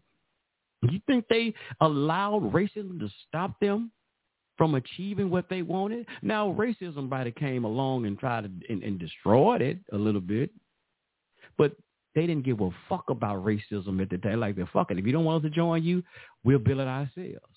We don't. We ain't gotta. We ain't gonna beg you, motherfuckers. You know what I'm saying? We're to go ahead and do what we got to do. So I just want to throw that out there because our youth need us to stand up, brothers and sisters, and do something. Because like I said, we can't keep worrying about no well, fuck racism, white supremacy. I just want to throw that. I, I just had to make sure I say that. Fuck what racism, white supremacy don't like. God damn it, we got to do what we got to do, man. You know what I'm saying? So we can't stop making fucking excuses. Stop making goddamn excuses. Like I keep telling y'all again, I'm gonna say this. Here. Like the Israelites keep saying they in no motherfucking captivity and all that. I ain't in no motherfucking captivity, and you not in no goddamn captivity either. Because how can other like this young brothers what he's doing, he can achieve this and helping these young brothers. And Y'all got to see it. Y'all got to see it what he's doing. But let me mm-hmm. play this. I, I hadn't seen this video, just we're gonna we're gonna listen to it all together on this one. He was on the interview. I see this is a, a interview um, on Fox, and this thing is called because you said this earlier too. You was talking about influence, and they have the caption on here, the power of influence. So we're gonna listen together and see what young brother Randall uh, King Randall was talking about. Let's see. Showing the power of positive influence. That's the mission of one impressive young man from Georgia. King Randall started his organization, the X for Boys, in 2019 in an effort to reform the minds of young men and steer them away from a life of crime. Now the group has undertaken a new project, buying 40 acres of land in Albany, Georgia, mm. to build a charter school. Mm. Joining me now is King Randall. Uh, obviously, I'm so proud of you for all that you're doing. You said in your video, a lot of people are waiting for the 40 acres. You decided just to go take it. Absolutely. I decided to go take it because I want to eradicate all the excuses that our so-called black leaders have used to dupe our people into thinking that we can't go do for self in our communities.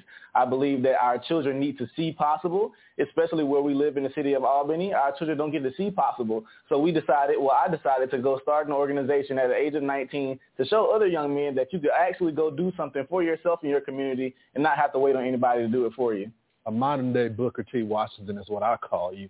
Um, yes, sir. A lot of people talk about, you know, doing the work in the community, what we should do, but you're in the community teaching these young men uh, these values, conservative values. This is something that you grew up with. Absolutely. Um, I had many male figures in my life, my grandfather, my former stepfather, many men around the neighborhood, and a lot of people are always asking, well, King, how are you 21 and you know all these things? Or you're 21, you shouldn't know this, that, and the third. And I'm just telling them, well, if you have male figures in your life, you'll learn these things quite early, and it shouldn't be surprising. But I understand that it's surprising because we have a lack of father figures um, in our neighborhood, especially where I live, um, considering that uh, over 90% of the children that I work with don't have any fathers. Um, and they're having trouble reading, they're having trouble in school, they're having trouble with their discipline, et cetera, until they come into the program. I've worked with children from the juvenile court system. Our program has a 0% recidivism rate. Every child that's come to our program from jail has never been back. And that's coming from a program that I've been running out of my house since 2019. And we're just now getting to a point where we're about to have our own school that we're planning to open this fall. And we just purchased 40 acres of land to teach our children wilderness training, to teach them firearms training, to teach them how to grow their own food, and to also open a fresh food market on that side of town because that side of town has no grocery store. We didn't ask a politician to do it for us. We didn't ask anybody to come and help us do it. We decided to go do it for ourselves. Come on, bro. So let me ask you, King, have you had any support from conservatives, Republicans on this message because that's what needs to happen. When you find someone that does the job when you don't do it, you would think they would be supporting you, right? Absolutely, and what's interesting is uh, we begin support from all sides um, because you can't about. you can't not love the message, um, and that's from every side, the left, the right, etc. Nobody can not love the message. Um, we've been invited to speak on many different platforms from the left to the right um, because people are intrigued by the message, and people are actually asking now instead of you know listening to what the media has to say about conservatives, people are asking, what is what does conservatism mean? Because you actually seem like you love the black community, because they'll make it seem as if black, conservatives don't love the black community. I'm just like, we do love the black community, and we are out here working, trying to actually help our communities, but they won't show you that on TV. So I decided to go show people that we can go do it and eradicate all the excuses that our leaders have given us and telling us that all we have to do is go vote That's and right. vote for these same people that are not doing anything for our communities, but instead of going and doing it for ourselves. Yeah. So I want to make sure that we are eradicating all of those excuses that they've given us and told us and duped us into believing that we can't do anything. And you're doing it, King. And you know my motto: everybody grinds, everybody eats, and you're grinding and our community is eating. Thank you, brother. I appreciate it. I appreciate you. He's the man. Damn, I love that one, y'all. All right. That man. Woo. Damn. Yes, sir. you get what you got on now. It's my first time hearing that one too, Justice. Go ahead, brother. Yeah, I like what that brother's saying, and like he's not influenced by drill music because he highly unlikely listens to that crap. And so his mind is working towards improvements of the black community from a, a black conservative point of view. now, that's fine. And for him to have influences, a lot of male influences and positive influences of black males around him, that's also excellent. And so those those males around him have influenced him in a positive way to where we are passing the baton to the youth that this 21 year old wise young man has received the wisdom from the elders and taking the baton and using it in an appropriate way the way he sees fit for his time as he comes into his time to be in a, a position to make change in a positive way for our people. So it seems like I said a lot, but what I'm saying about the young man is that a lot of our youth today who have positive influences, such as a mother and a father in the household raising them, those children tend to do well. When you have a family structure with a mother and a father, and they're both in that house raising that child and sending him to school, elementary, middle school, high school, and to college.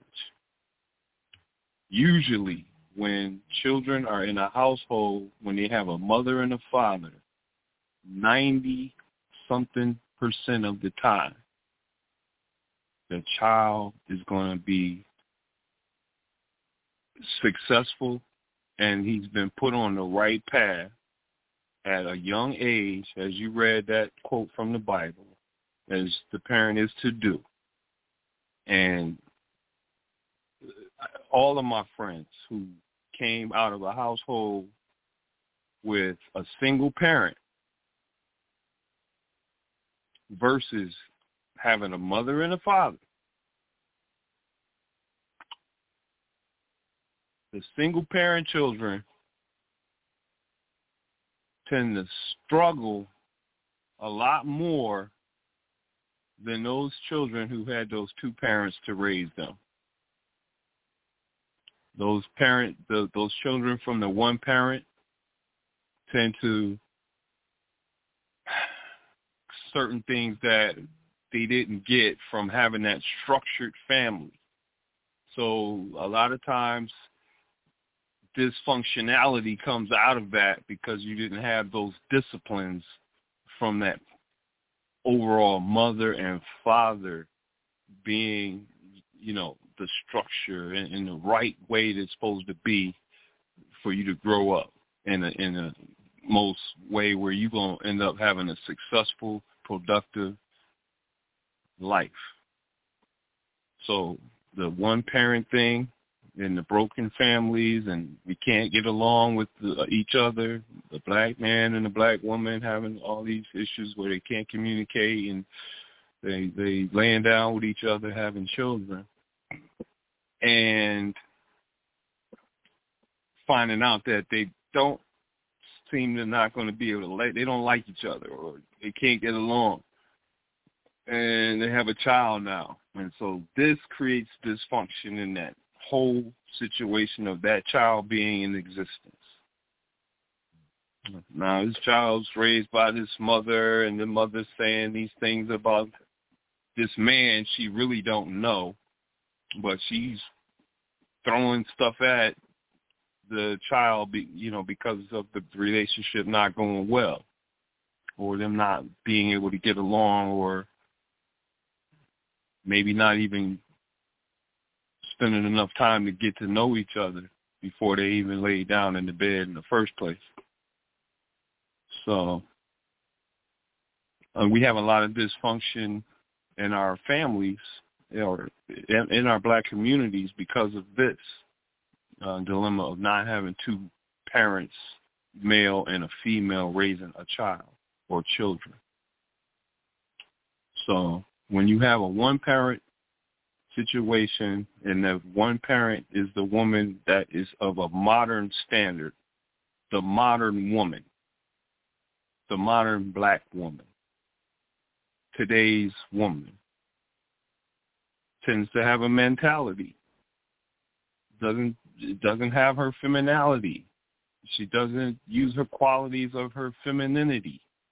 She's not possessing the strength of her uh, her how do you say her you know like when she's just just to be adored because she's has class so she's she's she's just commanding respect everywhere she goes because she's respecting herself everywhere she goes. So no one can disrespect her. Today's woman is not quite like that. The modern woman has lost the standards of a traditional woman. Traditional women could win over a man just by saying something kind or sweet to that man. And he'll do anything she said or asked him to do.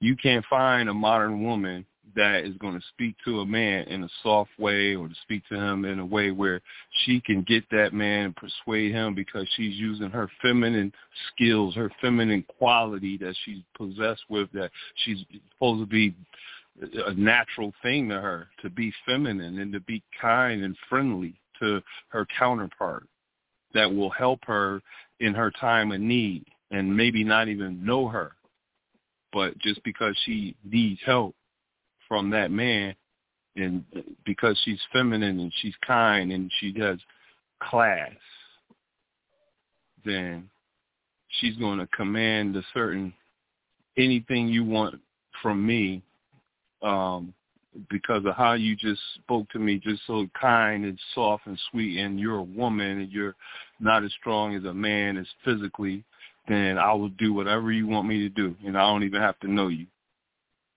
Today's woman doesn't speak like that. She's not going to get the same respect as a feminine, traditional woman is going to get because she doesn't speak like a traditional woman.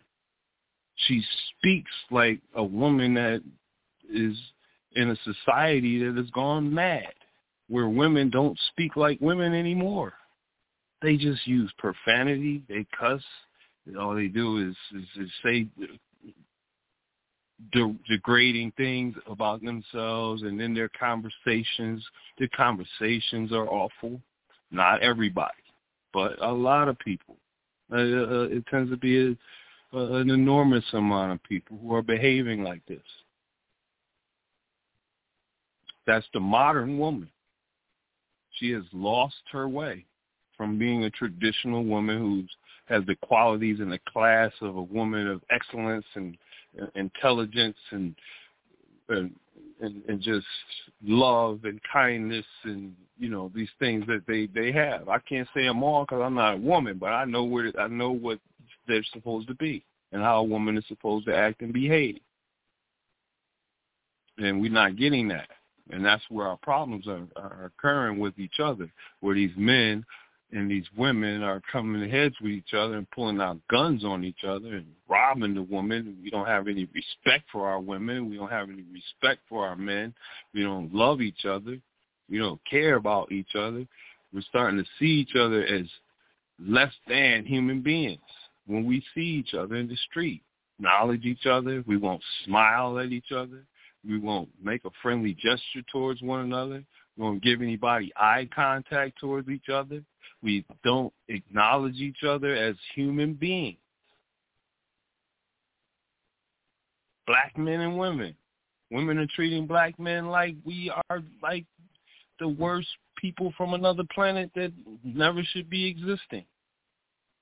That's how a lot of black women are treating black men in public. A black man might try to be kind, and a woman will make up something in her head that this evil man is trying to do something to me some kind of way. It's imaginary. They make it up. It becomes their truth. which is a lie.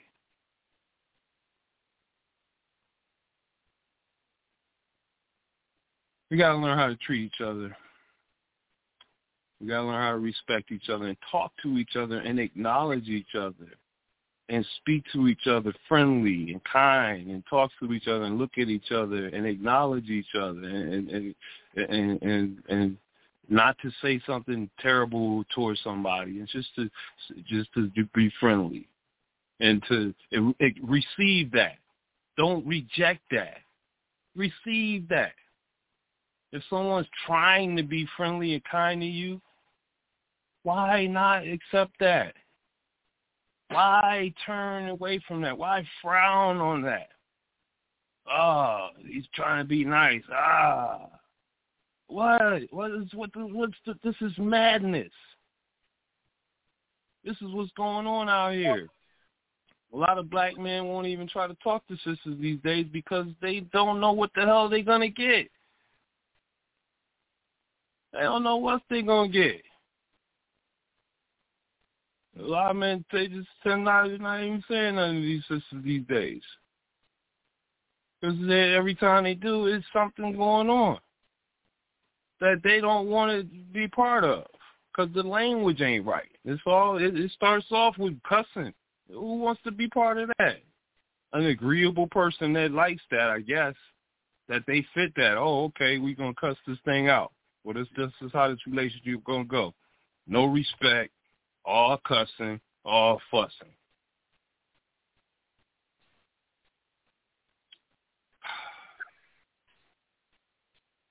Hmm. Yeah. Well, I think um, a lot of things. Well, yeah. Well, I'm, I'm gonna say this too, brother. For like that. Well, we're gonna we're gonna uh, probably set the next segment for another show because we only like 23, 22 minutes. We just set that one for next segment because this is this is a good one to be stay on anyway. Uh, this subject we'll set that one for the next next show. So um, I just re kind of titled the show right fast. So we'll do talk about the black business on the next uh, episode or whatever. Um, there's a couple of things. Uh, he's just speaking about a lot of things goes down to uh, rear rearing, uh, rearing. You know, I'm trying to pronounce that word, rear, rearing or being raised and influenced again. Um, and who's influencing you? Now, go back to this brother about the, the parenting um, with the two parent households. Now, on certain degrees, I can I I can acknowledge it that it, it, it, it, it would be great. It should be great. I'm not disagreeing about the two parent households, but sometimes we tend to not give uh, props to there's brothers who raise children on their own and they come out great. There's sisters. We know there's numerous of sisters who raise children on their own. And some of them come out. Some I don't want to say come out. That sounds improper some children, you know, they um, when they go out, they be raised excellent. They come out to be outstanding citizens in, in, in society, um, and bring great value to the community. So I, I wouldn't always, I won't always say is you know a person is bad or because they grew up in a single parent household. Again, it, and I think this is what we don't really put emphasis on how the person is being raised or influenced again, um, and type of influence they're around. Now, here's the thing. But that even in Brother King Randall, I I don't know if you listened to the, in the whole interview that he did with that other guy. I forgot the, his name on the show he did. You listened to the whole interview he was not raised around his father. His actual biological father did not raise him. He was raised first about about uh, one stepfather. He had step stepfather. His mother uh, had got remarried, and that guy gave him value and taught him some things. Then they separated, and she got with another guy. And I think I don't know if she got married to the other guy or not, but then he gave him values and virtue, gave him some wisdom and taught him things. And not only those two guys who was his stepfather, now his biological father didn't didn't I'm not saying he did, but now because he, he he talked about how his father he wasn't never around him, but it was stepfathers who helped rear him and gave him and taught him values on farm. Oh, because the first stepfather, right? He was a farmer, so that's how he learned how to farm and things of that nature. And the other one started teaching him mechanics and stuff. And not only that, there was outside influence. He talked about, even though I think he was, a, he said there was a guy who was an alcoholic or something like what a drug user or something. The guy was, but he still taught them wisdom. The guys that was there, he gave them wisdom. So this is where we're going here. When I say that mm-hmm. a lot of times you still can have a two-parent household. This is where we really got to have these discussions. Truly have discussions of one. When we start talking about two parents in a household, okay, you can have two parents in a household, but if not, uh, but if those two parents are not truly giving those children wisdom and giving them values, the two-parent household don't mean shit. You just got two parents in a household, but they're not teaching them nothing. They're not. Neither one of them teaching them nothing. You can have a father in the house in the in the house, but he sprung out on drugs and he doing this, he doing that. What what good is he to that child? What good is he to that child? He just he just is he just a negro in the goddamn house. But he's not teaching him nothing. He's not teaching him what how to be a man. He sprung out on drugs. He hanging out in the street. He uh, partying. He doing. What good is he? Yeah, it's two it's two parents in the household, but the child is not seeing anything worth being uh, uh, uh, to, to gravitate to, to look at as something then uh, a great influence to. He gonna see his father hanging out, kicking it, stay out drunk. That's a bad influence to that child. So you can have a, a single parent. There's plenty mothers who, now we like I said again, I'm not putting anything on a single. I mean, us not having that, but I'm just saying sometimes we we we devalue a lot of things sometimes when we're saying we, we're saying that well it can't be done. It can't be done because it's a single parent. When we see there's plenty that there's probably several households with two parents in there. But the child ain't learning shit. Not of great value or not of great substance. Because if that parent is not educated like this is why i like like going into the bible again with solomon when you read the book of Proverbs, that's why there's a book of wisdom. And in the book of Proverbs is is supposed to be Solomon was giving his sons wisdom. This is what this is all about.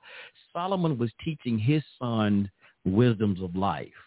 That's when you're reading Psalms. That's what you read all about Psalms is about. Is about giving his sons the wisdoms of life. So if you got a a, a, a man in a household and he's not teaching, that's what it is to be See, you just can't say I'm the man of the house. But you got to know there's criteria. There's criteria that must be met to even talk about you, the goddamn head of the household. You just can't wear the title, but you don't. it's like saying I'm a supervisor on the job, but what what the fuck do you be supervising? What are you doing? What are you teaching those regular employees?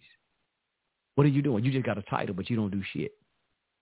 So it's like they're saying I'm the head of the household. As a man, I'm the man of the house. Okay, so are you providing for your family? Are you keeping them safe? What are you what What are you doing? I mean, far as I see you, you talking about you the man of the house, but every time I see you, brother, you laid up on the goddamn couch, drunk, under the influence of marijuana, crack, whatever. I mean, shit. What woman wants you talking about you the goddamn head of the household? So, no, so we have to stop that bullshit and be honest. See, like I say, a lot of these children, that's why I like a lot of them. And even though, even at the same time, I like what Farrakhan said. I remember this always. Even though sometimes you can have a two-parent household, but sometimes, like Farrakhan said, the society will have more influence on your child than you do because, like I said, mm. so okay. they will see what other children are doing and they want to mimic what they're doing because That's they want to be it. in crowd. Like if you listen to the interview with that brother King Arthur said when he was in school, he used to wear a suit and ties to school at an early age in elementary school, but children picked on him and made fun of him. So he tried to fit in and he stopped wearing his suits and stuff to school and started dressing like them. But he said they still picked on him and made fun of him. So he's like, you know what? I'm gonna be myself. And he started back wearing his suit and ties. And that's when all the young ladies and stuff uh started liking him and he was the most voted for uh class president and all of these type of things. Mm-hmm. And see, this is what our kids are doing. Like I said again, you can have two parents in the house. So I, I'm just saying. So all of this two two parent household, sometimes we put a lot of stank on it. but we got to start looking at some other things too. Like I said, yes, if there's two people in the household, but the child ain't being taught shit, even though you got two people in there. And then sometimes you can have influences from the outside, even though you are teaching your children, but that outside influence is is, is more heavy on your child than the two people in the household. So that's, that's all. I'm, yeah, that's all I'm saying. That television and some other, even, even though you might try to keep them from watching that, but see, it's still yeah. going to be on their. See, the thing about it, brothers and sisters, we still got to say that is still going to be on that child and how they take it because why? That child is what we still call it what? An individual. As an individual. They have to make their own. They will make their own choices.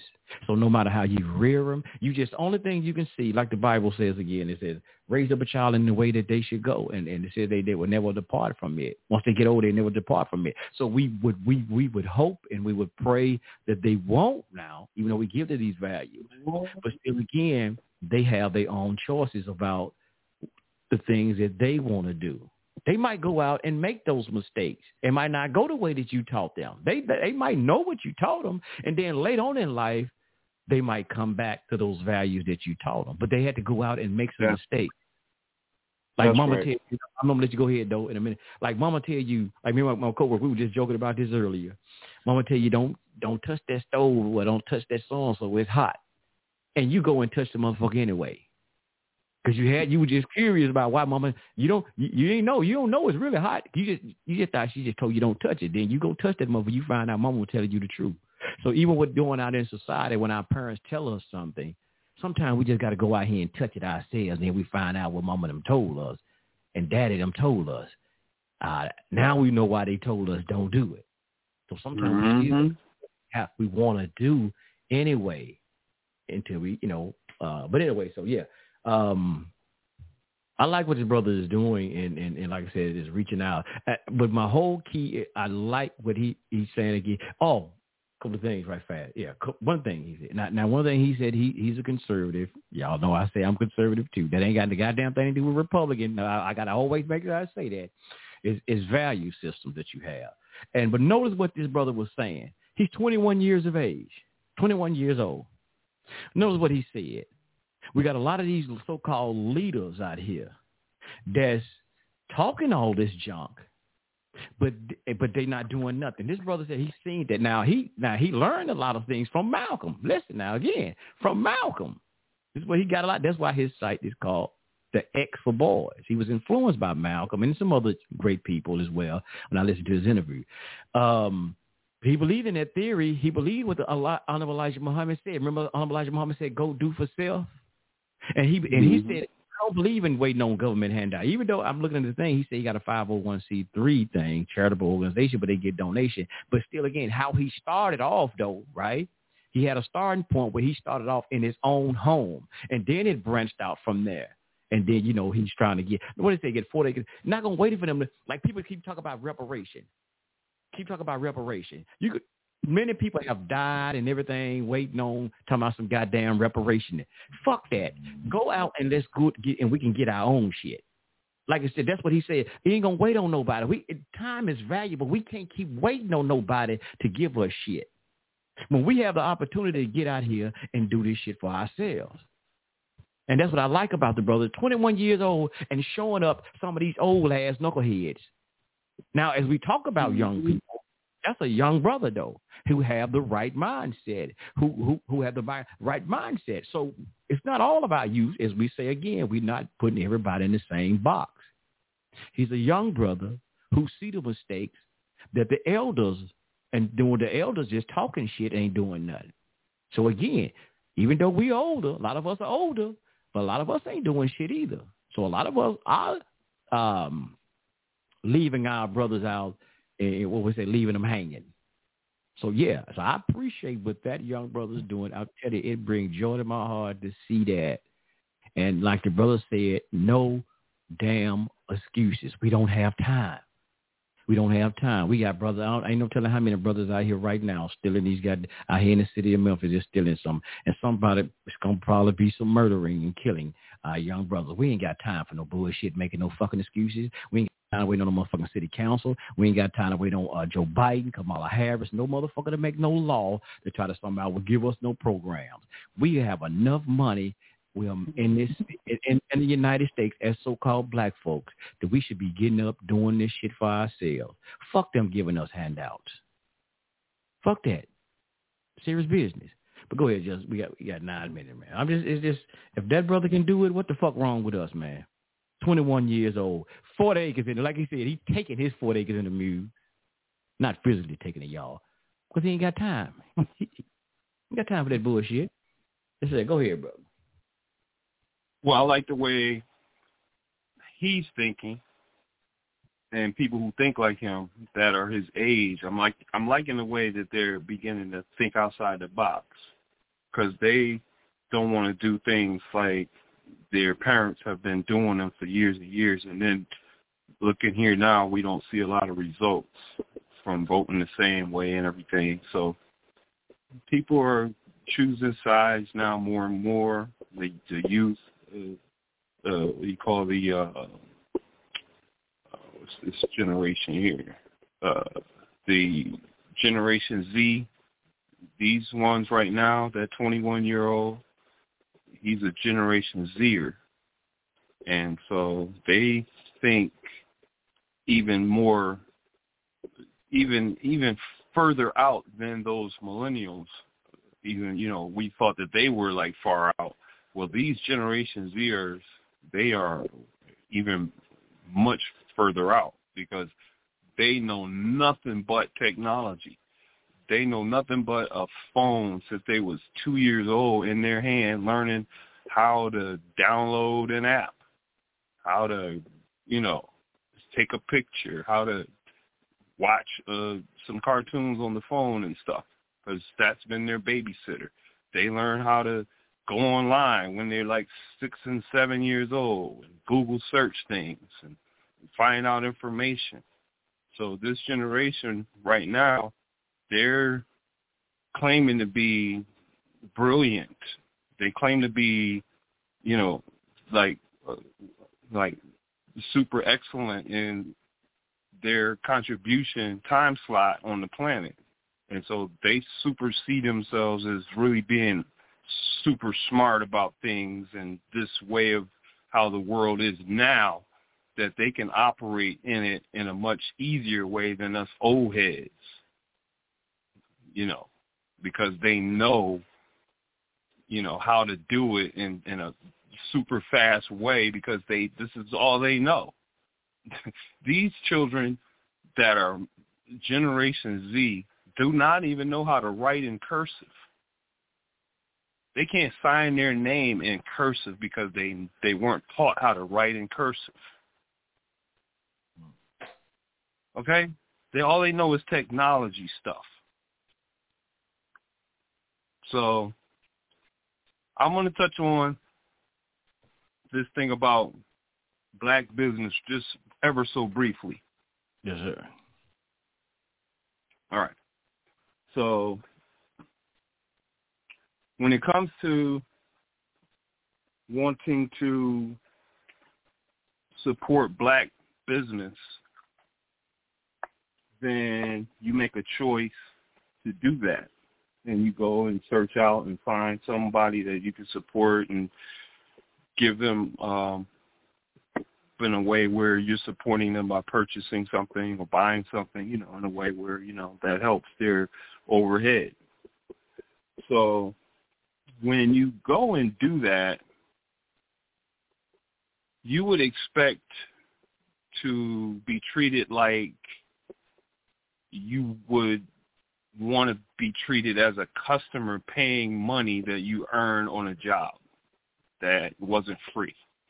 So that means with the utmost respect, as if you're going to purchase something in that establishment, then you're going to want to treat the customer with courtesy. So this is what I'm going to touch on is that it seems that when we search out black businesses to support, that in many cases, not all, but many cases, we are finding that once we try to do business with this business or this operation or this person's business, that their attitude somehow doesn't meet the standard of professionalism. So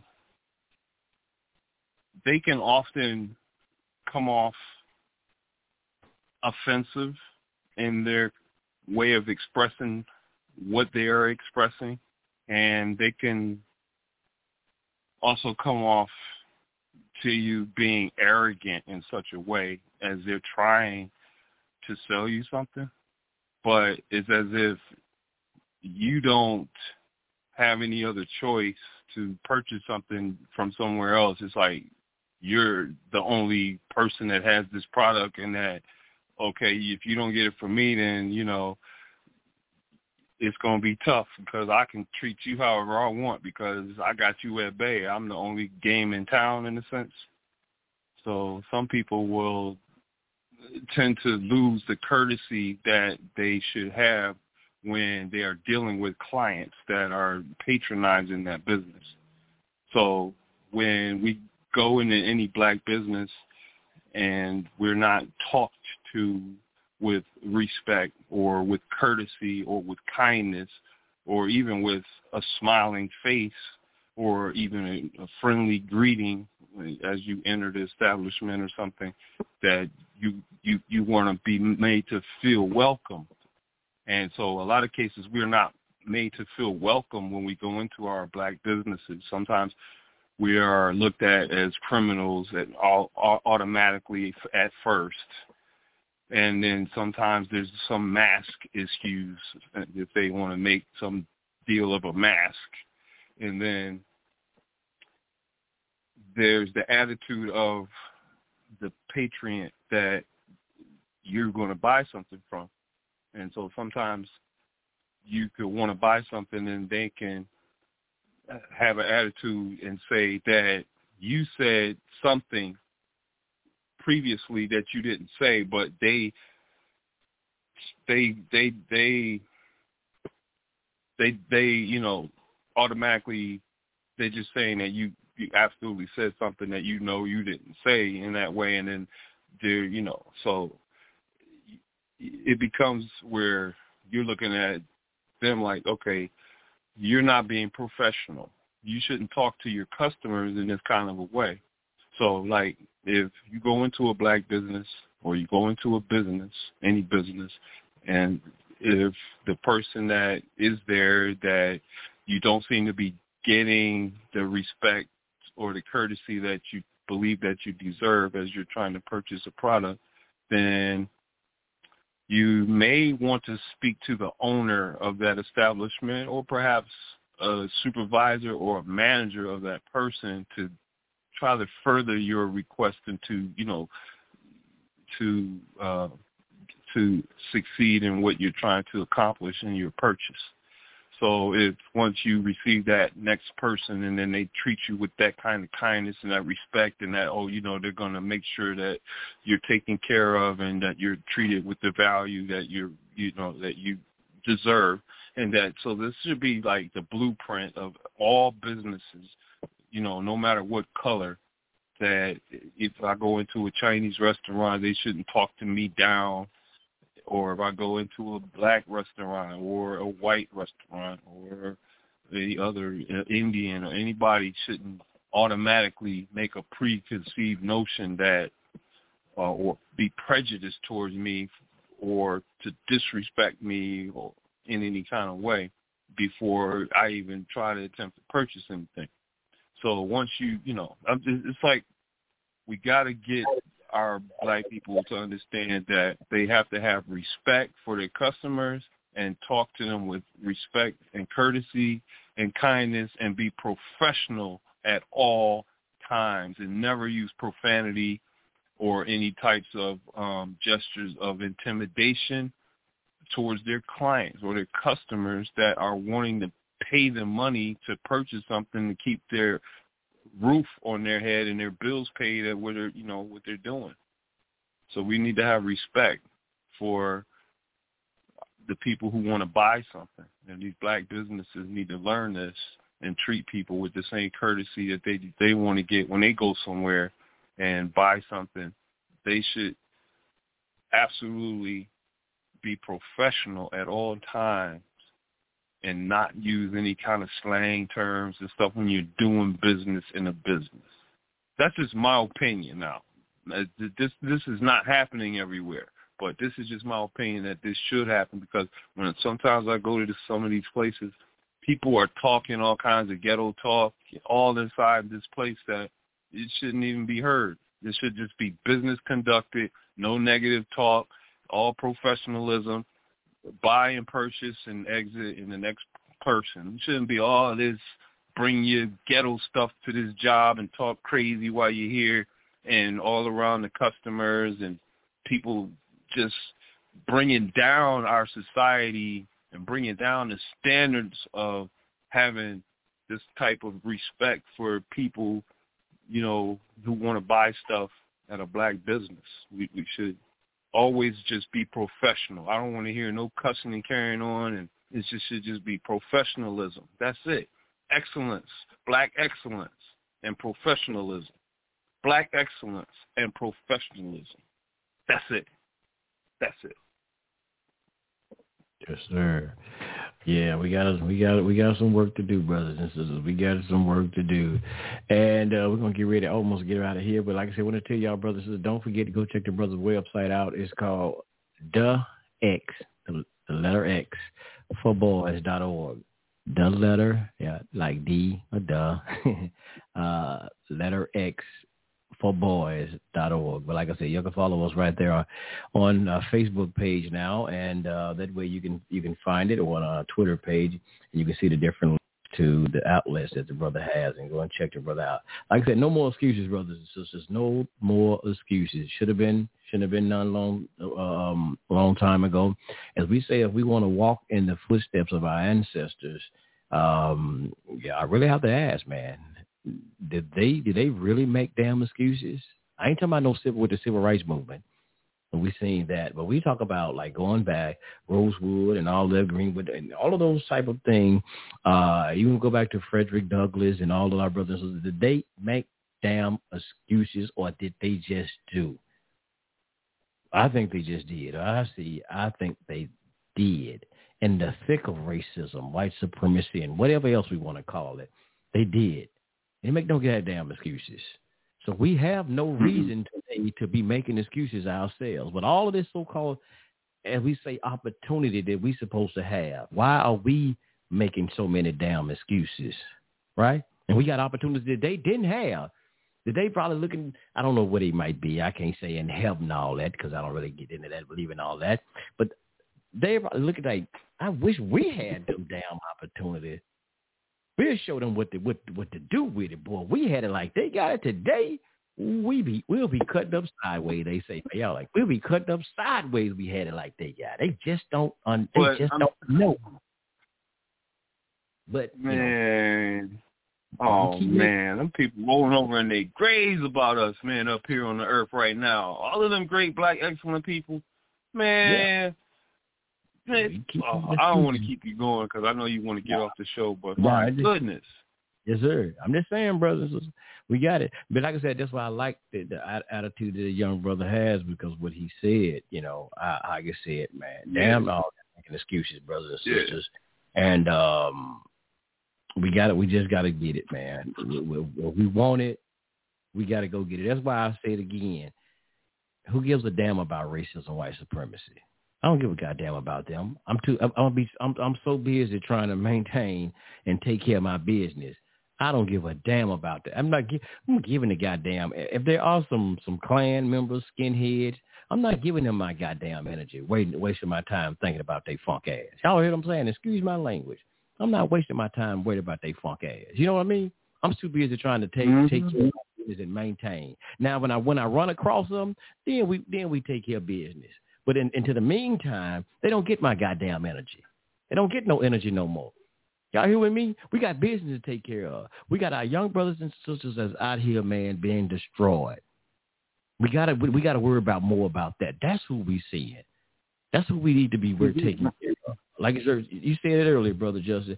There's why are we we're and be honest, we're more we are more fearful of, of each other than the goddamn Klan.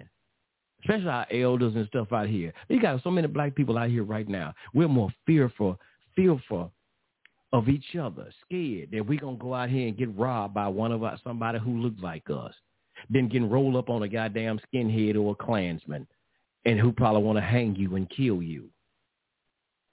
And, and like right, even in the cities, like right now with these goddamn police, whether they black, white, uh, white, turquoise, yellow, green. Some people are fearful to get pulled over by the police. We don't give a fuck what color they are. We're finding out, and especially in this city, how y'all just heard so far. Y'all heard about they beat Tyre and killed Tyre. They beat and killed a brother in jail. Several brothers been killed in the in the county jails down here. They beat and killed a black man in the county jail down here. And I tell y'all, them black motherfucking deputy jailers who did it. I've been inside that motherfucking jail. I can tell you, I know. Them motherfuckers low down as a black people, we low down to each other. So we we all want to worry about the racism. We got to we got to hey y'all, we got to reform our motherfucking selves. They beat and kill. See that that that the news ain't ain't putting out there on, on a major level because but this happened, y'all. Right around the same time, Tyre Nichols beat and killed that man inside that fucking jail. Several brothers been killed. I think it was like damn, I don't know. I want to say down there ten people don't got killed inside of that jail, which is predominantly blacks that work in there. They got a black and see here's something, y'all.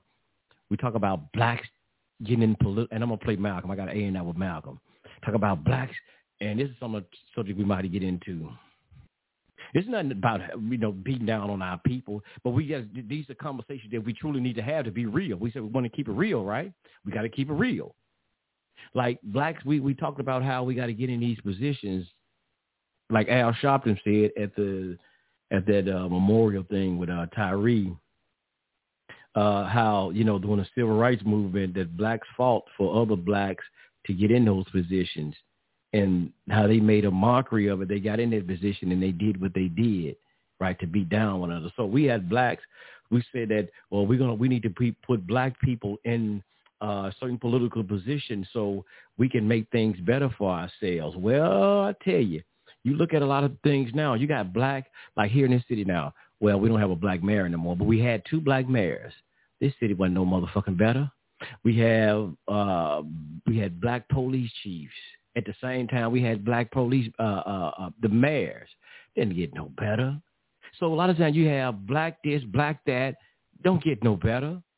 Because what? Sometime again is we got to keep bringing up, or we should bring up, we hadn't, mindset. Whether we talk about political, politics, whether we talk about, like we say, liberals, progressive, those are mindsets, brothers and sisters. You hear me? It's a value system, and then there's a mindset. And we see again, I'm give him play Malcolm in a minute. That's why that brother said he have a he have a conservative. He's a conservative conservative mindset. Why I said again, hey, what, what, did they what did they tell y'all? We black and then people got mad. and They get mad really. The Republicans, especially white, said, "Hey, you gotta you gotta pull yourself up by your own bootstrap." And you can take that how you word. People like, man, fuck that shit. Y'all motherfuckers got all the money. Y'all white boys can say that, but at the same time, like you said, no, like the brother even like, hey, I ain't gonna keep waiting on you. We keep asking you motherfuckers to do for, and majority of black as blacks, we gonna keep asking for is who? We wait on the Democratic Party to to do for us. So you keep waiting on them motherfuckers like like I said, man, pull yourself up by your own bootstrap because like you've been waiting and waiting for fifty some odd years for the Democrats to be your goddamn Lord and your Savior and save you. And what here you keep on getting, y'all? It's getting worse and worse. This city is a democratically ran city, Memphis, Tennessee, and it's fucked up, y'all excuse my language. We have had black after black after black after this. Most of the city council members are black. Most of the we had black mayors. We got black goddamn it woman police chief, and she is boy. I'm finding out some stuff about her. I ain't gonna say it on there. Y'all got to dig and do your research. So all this black this. Listen, man. I'm, I, that's why I told y'all I don't play them motherfucking black games no more. I love our people who want to do right. That's what I'm talking about. And try to get, but I'm I'm more concerned. I ain't worried about these old motherfuckers no more. Excuse my language, y'all. These old mm-hmm. tired.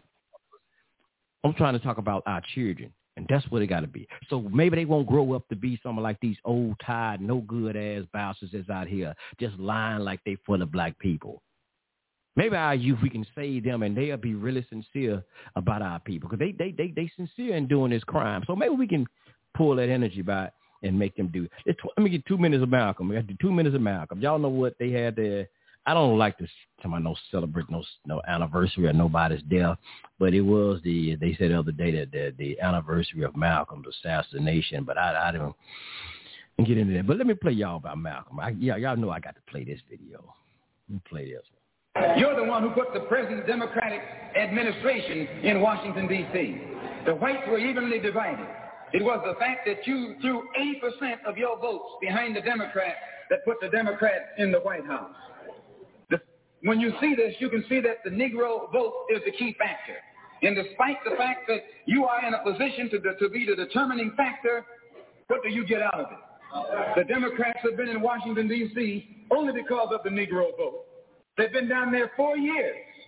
And all other legislation they wanted to bring up, they brought it up and gotten it out of the way, and now they bring up you. And now they bring up you. You put them first, and they put you last. Because you're a chump.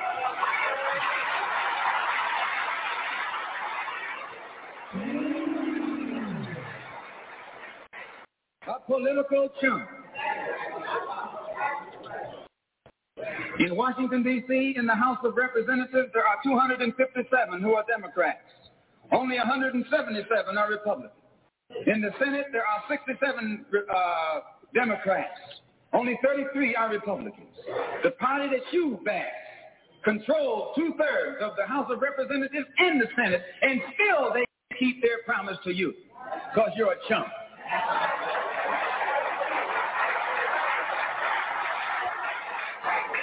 Anytime you throw your weight behind a political party that controls two-thirds of the government and that party can't keep the promise that it made to you during election time and you're dumb enough to walk around continuing to identify yourself with that party, you're not only a chump, but you're a traitor to your race.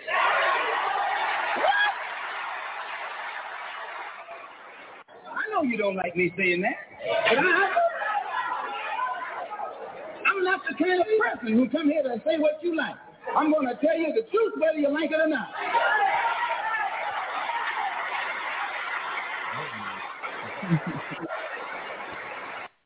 Damn. Yes, sir. And y'all know that was way, boy, what was it, way in the 60s? And look what Malcolm was telling y'all, mm-hmm. telling our people, way in the 60s. Now, y'all think about how long that was, like I said, his assassination, and look at what's still going on. That's all I'm to say, y'all.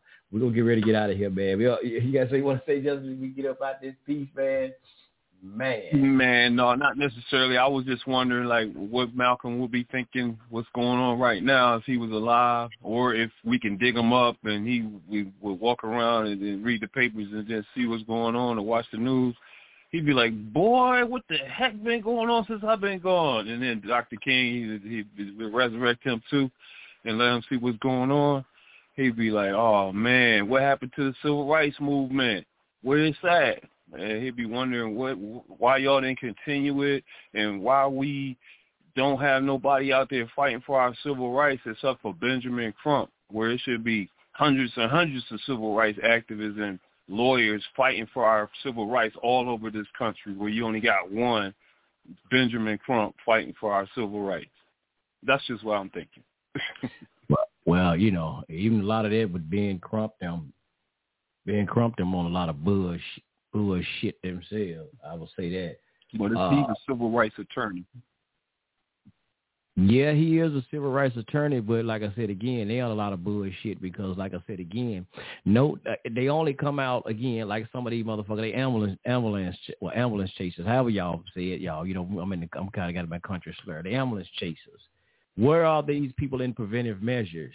That's what I'm saying. Where all these preventive measures people at that prevent a lot of things is they're setting stuff up in play like this brother. They only want to come out when some motherfucker body else do something to us. What about, you know what I'm saying, before that? See, that's what I'm saying. Setting up some shit, man, where we can help our young brothers, man, reform themselves before they get into the system. Where those programs at? Don't just come out and, and holler, kick, and scream when the so-called white man or or somebody else do something to you. That's what I'm saying. A lot of them, they they they, they are part of the fucking problem. This is what you really listen to that brother again when when he, I like this. Listen to his full interviews, what he be talking about. Listen to them, a lot of them, bro. So a lot of them are part of the problem why we even having our youth out here doing what they doing because they have been uh, uh, neglected by some of them people like Ben Crump, fuck it, I'm even say Al Sharpton, the, even the Farrakhan's, them Farrakhan doing doing a list.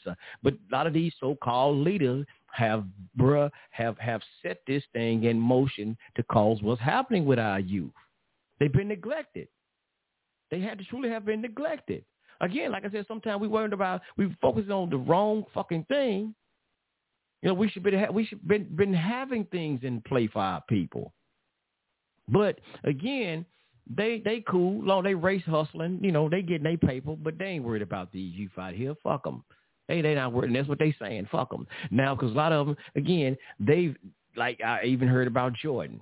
One time, my brother had, I was talking to him one time. He said he lived in there, like Jordan. Them, you think Jordan give a fuck? Because Jordan invested in private prison, uh, the private prisons.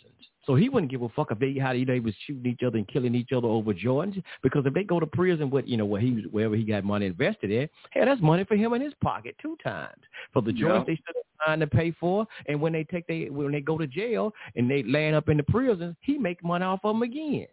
So you think people? Uh, you know what? Would you do that? Would Would you do that, my brother?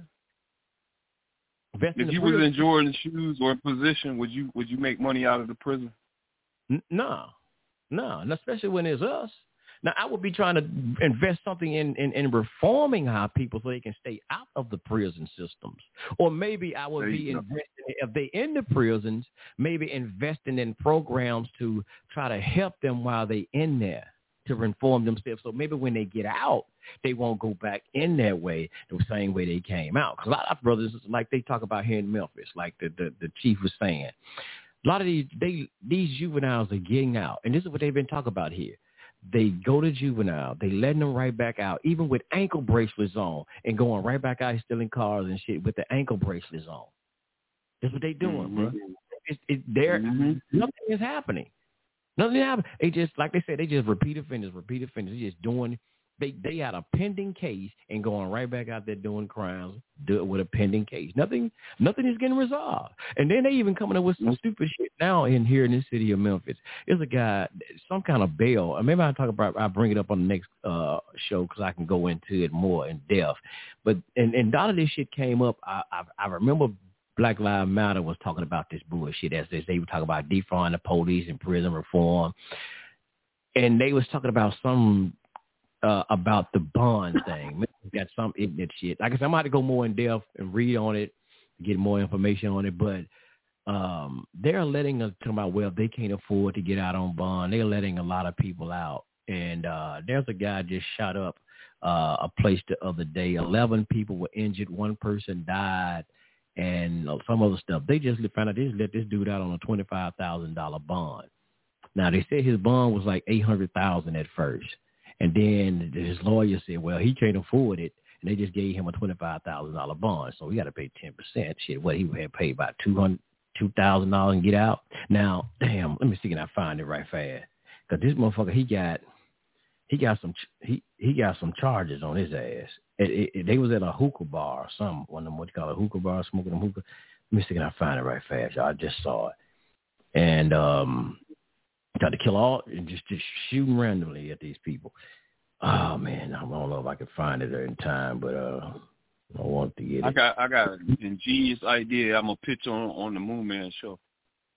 And that's what. Okay, here we go. Try to find it. Okay. It says a man charged with second degree murder and attempted second degree murder was given a lower bond of twenty five thousand. Okay, he went to court on Thursday. His bond, I'm trying to find. Okay, he's twenty one. He has he been charged with five counts of of uh, attempt to second degree murder. Now here we go, five counts of attempted second-degree murder, one count of second-degree murder, and five counts of employing a firearm with the intent to commit a felony. Now, his, like I said, his bond was eight hundred thousand, and they blew it down to twenty five thousand.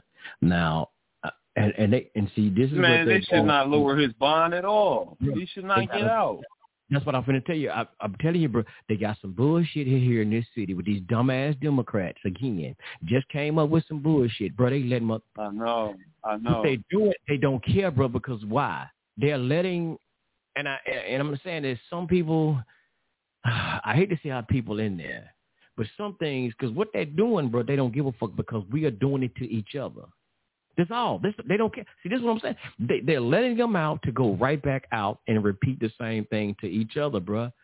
So it's like, oh man, they they act like they care, like they talking about defund the police, defund the police type shit, and what they were doing. And then soon, like it was it was a woman here, uh, Shelby County Commissioner Tami Sawyer. She was talking about defund the police, defund the police, and then a Klan member because they were taking down a statue. As soon as his Klan member, he has threatening her. Who the first motherfucker she started calling the police? Now, oh, she want the she want the police to come to her aid then. But now you talking about defund them with that dumbass shit they were saying.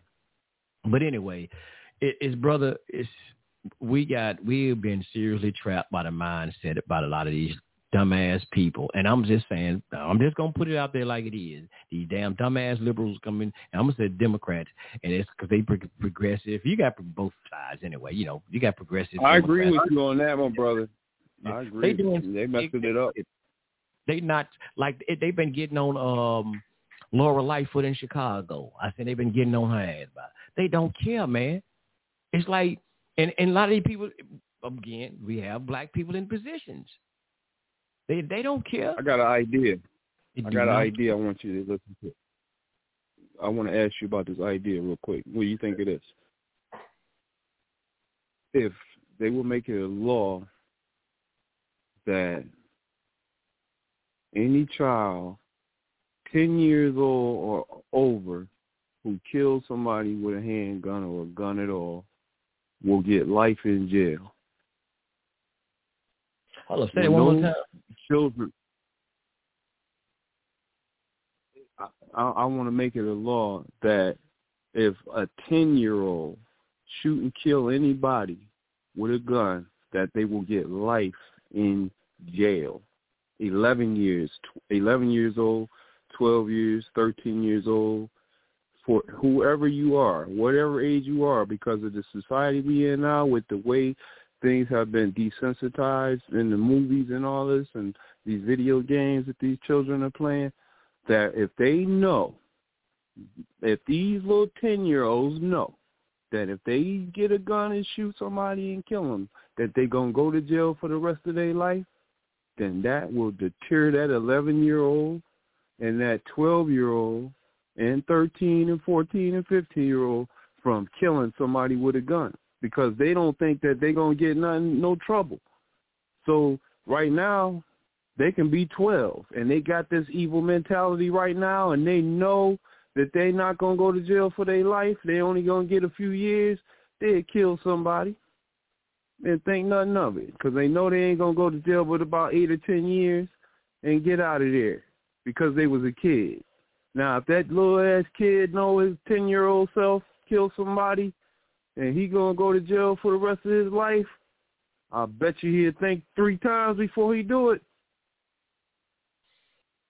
What do you think about that?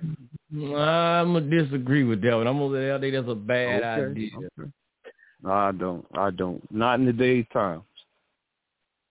Cause see now, now you're going against. Mm, I don't think you got your opinion. Not in the days time. Not in You your today's own- times. These kids gotta know that they're gonna be punished for killing somebody. They think they can do anything right now. See now Especially you the way these Democrats, like you said, making these laws with these children, they'll pay a little fine and then kill some damn body, get out for twenty five thousand dollars. See, then at the same time, you be in jail like- and not get out on no bail. Huh? But at the same time, you sound just like a damn Democrat. You sounding just like Joe Biden with the crime bill and uh, uh Bill Clinton with the crime bill. Why? Okay, because okay, like you know, you got like some of those young brothers and sisters. Okay, it it may be influenced by a gang. Somebody put them up to do it as a gang, and they shot and killed somebody. See, there's different. We we got to go through different circumstances why they did what they did. We can say well they know better and so and so so and so, but like I said again, that's why we were talking about again, in intervention and influence. Because again, as you was even talking about music and watching television, the influence and this, that, and another, and then we want to throw them in prison for life. Now I know the family might, some family members might say, "Well, hell yeah," but like uh, uh, a ten year old, eleven year old. Look, I bet you they, I bet you they won't kill nobody. They know, see, they know they can get away with it. They ten, they minds is twenty because they watch these movies. They think they twenty years old. That ten years old man is not developed enough to really know what the fuck that. Now, if you had now, if we said about shit, twenty five year old, thirty year old, yeah, I might ride. I ain't. I don't even know if I can say I ride with. You. I might ride with with that. You talk about ten. Well, what? What? What? What? What? Years, Eleven and I don't. I, don't, I, I can't ride with that one. Ten now. years old. Ten and eleven. Ten or eleven. Now you can draw the line. One yeah. of them. Ten or eleven. They both yeah, guns. Ten oh, is a gun and eleven is two guns. So you you, you pick your gun. Going on Moon Man. I they gonna probably kick you off the show that night. Even Moon Man might. hey, I, I'm gonna most definitely have to be tuned in to that one to that one when you throw that out there.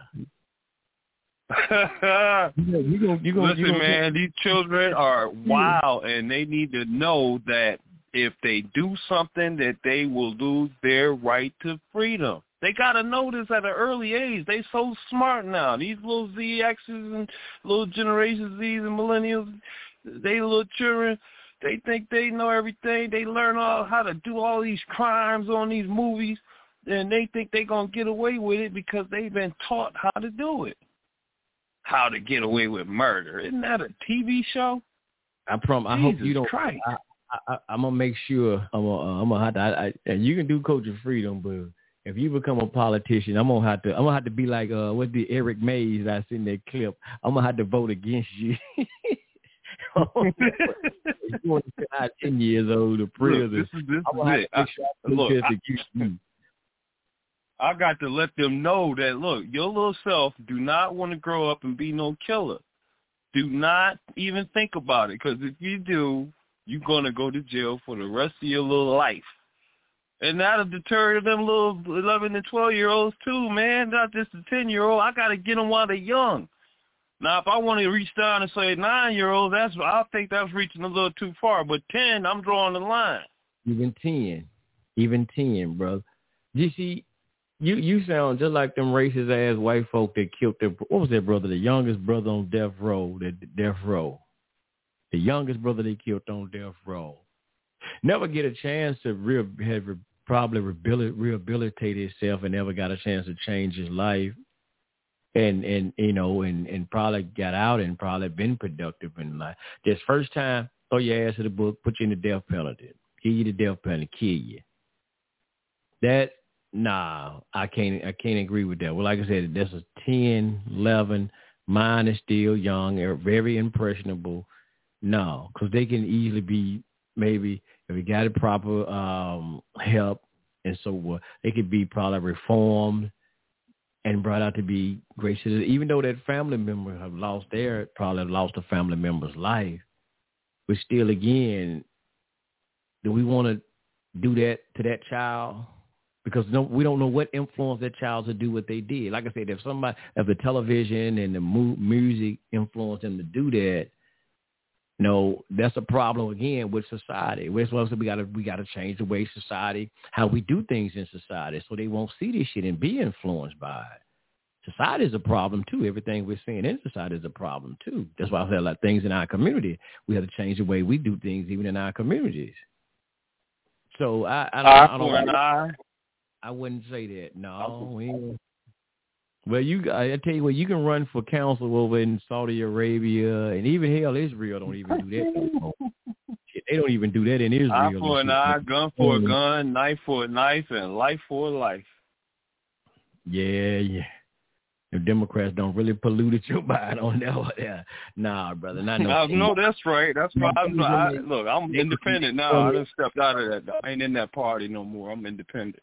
You worse, so you might have to go back. God damn it, to get you a couple of these motherfucking stupid motherfuckers in Memphis. Cause I don't know. That's, that's they love that. They start loving it. Huh? I better not say nothing. Huh? They let Maybe them out. they start taking that wrong with it. Our little kids be locked up all over the place. Nah, they they ain't even that cruel here. They letting them out. You trying to put them in for life at ten? Damn.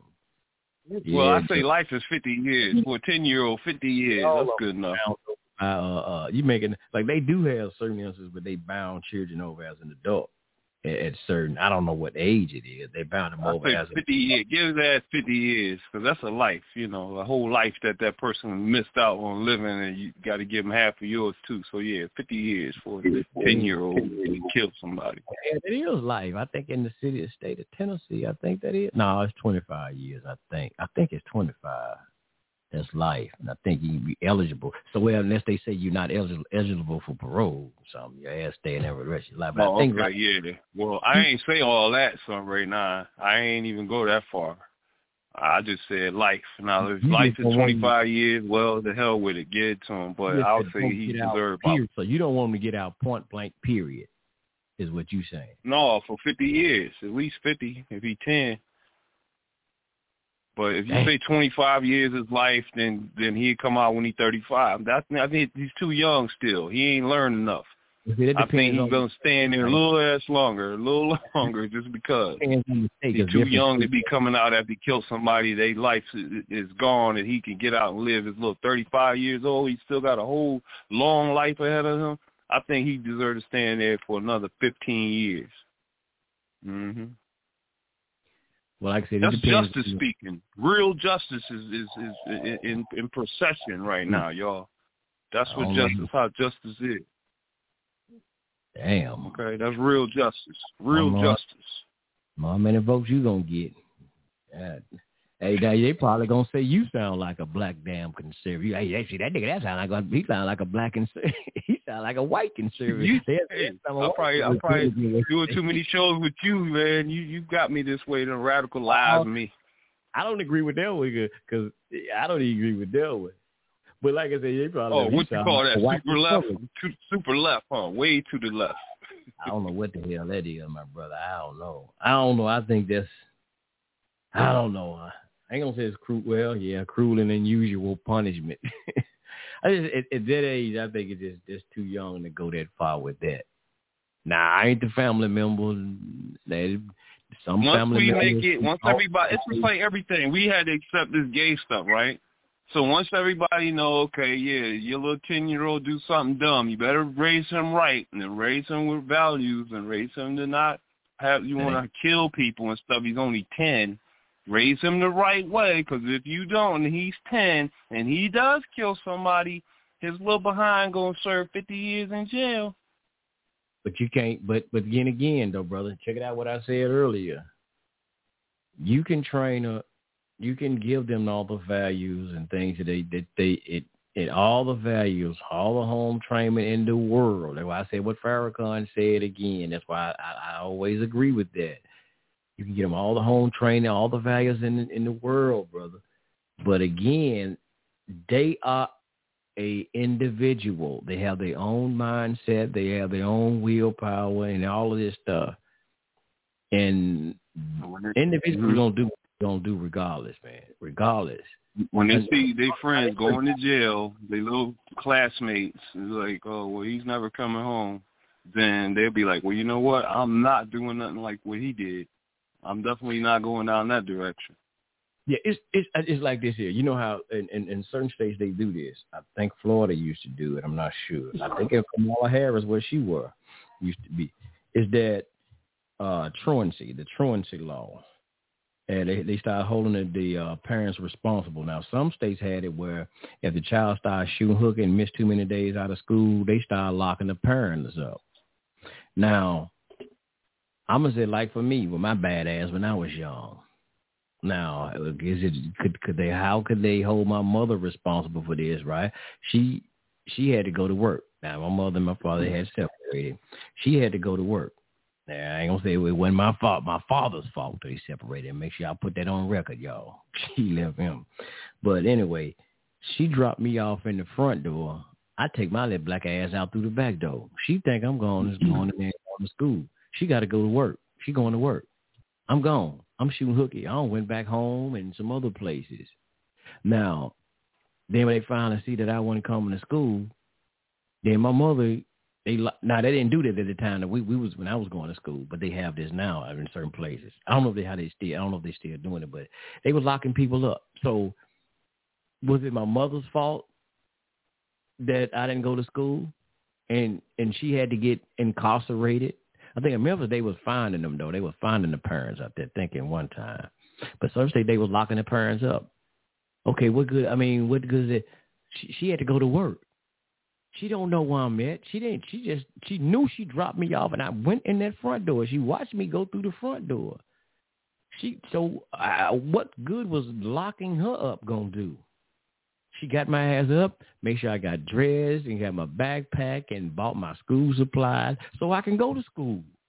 So how you holding her responsible by locking her up? That was my bad ass who didn't go to school. I made the decision don't go in there and stay and sit in that classroom. So by locking her up, what good was it doing?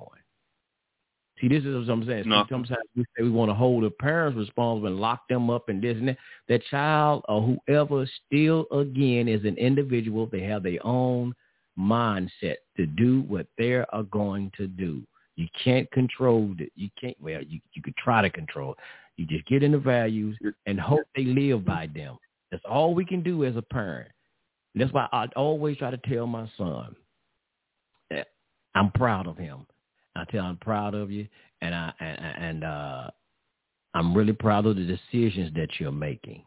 Sometimes he get hard head. You know, he get hard head and he do some shit I tell him don't do but not but he get in trouble, but he just do some stuff. I might tell don't spend that money on this here. I might give him some money. This is for you to do this, that, and other. I gave him some money one time to go buy a car. You know, this some uh, hell he spent it all. Man, I need this money for this. He was spending the hell out of it. He didn't get a car. And I told him, you know, this your money, help you get you a car now. He spent it all. I an excuse. Dad, I got to pay. I had to pay rent. I had to do this. I had to do that. But he didn't get in no legal trouble and do nothing, you know, no crazy stuff. So I like, well, but he was hard head because ain't what I told him I told to use that money for. But I still, again, I always tell him I'm proud of him because, again, he's not out in the street. He has a he has a daughter. He's married. And he's taking care of his family. So I always have to make sure I tell him that because the decisions Mhm. you're making right decisions and stuff, and keep doing that. Keep on making these right decisions. I, you always have to tell them why it's important to make these certain decisions for yourself because you're not only you, you got a family now. So, you know, and you try to instill this in your daughter as well. You know, so I try to tell them. I say, because I didn't make the right decisions, a lot of right decisions when I was your age. When I was your age. I didn't, you know, I don't go in and keep telling my, I was, his mama used to do that. I like, don't be telling that boy how I used to go to jail and shit. They, they don't need to be knowing all that. But I tell them I was stupid when I was your age. I know I tell them I, was stupid your age. I didn't make right decisions. So I'm very proud of you because you're making steps at, at, at the age that I was. I was doing ignorant Right. shit. And you got a family Right. now. I didn't even have a family at the age he did. I mean, that he has. He's making great decisions. Uh, and so this is what things do. We have to encourage them to at the same time. Mm-hmm. You know, so won't. But yeah, it's it, it's it's a lot, man. and I'm still learning a lot of stuff myself. You know, how even even to be a a parent at 52. You know, I'm still a lot I got to learn uh, to be um just just being a person. Hell, growth. I'm gonna send you a quote from Albert Einstein in a little, in a little while, Yes, sir. and it's gonna like it, it'll show you a few things. You know, It- it's like five things that um you can do to really like you know make things cool. So I, I'm gonna send it to you, and you check it out and let me know what you think. Yeah, like I said, you know, now I'm, you know, I know we said we are gonna be gone anyway, but like I said, you know, I I, I get frustrated. Well, I well, can I say frustrated at us? I know we talk like I said. Sometimes y'all hear like, damn, like they think like they like they can't stand black people. No, it ain't that. When I talk about this, like we know that we have the potential to be a great people. Like when I someone, I'm I'm just speaking about me. I know we have the potential to be a great people and do some great things. Like we read our history, we see how a lot of people, our people, um, they did a lot of great things, brothers and sisters. You know, we are the history. They talk about Black History, and um, uh, we talk about Black History Month. Like I said, Black History is actually world history. We set all of this stuff in motion, and you know, set things. In so, and I know we have the potential to be great, and this is where we have to uh, let our people know. Like Malcolm, you know, uh, when we talk about Malcolm again, who told you that you know that this is what y'all I'm gonna use these type of terms? You know, he said and it said this though. But who told you you a bitch? Who told you you a hoe? Who told you you a thought? You know, like Trina. Who told you you the baddest bitch? That's not what you are. That's not what you. The movies, the movies, them damn movies. Yeah, but like I said, these are things that you've been told that was false about you. So we have the See? potential to be great again. If we were great, you know, like like you talking about, like I said, Trump said, "Make America great again." Make make um make being well, we are still anyway. But as they say, make being black, or some people said black, uh, great again. Make make your life great again. You don't have to be. There's a there's a quote. Let me see. Let me find this right fast. This is in this, it was talking about Cain. Now, I know this is there wasn't no actual Cain and Abel, y'all, y'all, but I'm just telling you these are metaphors and things. Y'all know I don't say this because I read it and say this is actually what happened. Let me find this right fast. Um, what is it, four and six? But it was a part y'all know they talk about when Cain and Abel and Cain supposed to kill his brother uh, Abel. Now this is the part here. Now the King James is not going to read exactly like this, just because this is my complete Jewish study Bible. Now this is Genesis, what we call Badash, um, chapter four, verse. I need some light up in here so I can see. Verses six, right fast, and it says, "And the Most High uh, said to Cain, Why are you angry?" why uh it says why so downcast as it says? It says you are doing what it it said no excuse me it said let me go back. It says if you do what is good you shouldn't hold your head. You should you should no wait a minute. Damn let me start over y'all. Damn I can't even see. Get my eyes right it says the most high said to verse six chapter four of genesis verse six right here we go slow down y'all the most high said to cain it says why are you angry why are why so downcast? If you are doing what is good, shouldn't you hold your head high? And if you don't do what is good, sin is crouching at the door. It wants you, but you can rule over it. Now I like that part right there, y'all. Y'all used to read that. I used to read it about Canaan, but I never read it and understood it like this. I, I like this is why I like this, how this this version says. And here's something again what we say, because it says sin crouches at the door and wait on you. But see, what that point is saying, telling telling that Cain is, you have the ability to do what is good. He said, if you do what is good, you should be holding your head up high, because you have the ability Word. to do what is good. He says, but he says, but if you don't, do what is good. It said that sin is crouching at the door. But here's the thing: sin is always crouching at the door. Temptation is always at the at the door, waiting on us to do what is wrong and trying to get us to do what. But you have the ability to do it, to rule over it. Like put people say that, and some Christians teach this, that man, hey man, we can't be right, bro. You know, we can't be righteous. We can't do. No, that's a lie. But we see even how that. See, just because we all are sin, man. You know, ain't none of us perfect. Who said that? Who said we can be? Don't let nobody tell you that damn lie. You see, you you, you could. Be, man, we know they say, oh, we can't keep all them laws. We can't do this. We can't do that. Who who said? No, let me say, tell them no. You probably can't.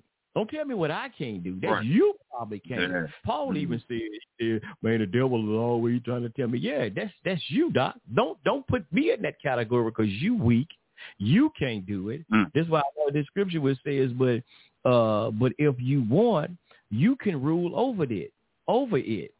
So just because it sit at the door, see if you open that door up and let it in, oh, it got you. Just because it's sitting there at that door, crouching there, waiting, it's waiting on you to let it in. It's letting you to oh, wait on that door and let it into your life so it can rule you. Sure. You don't have to allow it Word. to do that. You can rule over that. And I'm gonna say this one last thing to you, right back to you, but it made me think about something else. When I was reading this book called The Religion of Islam, when I was practicing Islam, I still got it over there, and it was talking about, pro- and well, it was a saying they used to have in Islam, uh, talking about Prophet Muhammad. They say, you know, everybody has a jinn. They say a jinn is this is this the disagreeable being that rules over. You know how they say they got a jinn and you got an angel. you got a good angel and a bad. Like the cartoon, the good angel on one side. That's right. And trying to influence you. You, do. you do. I do too.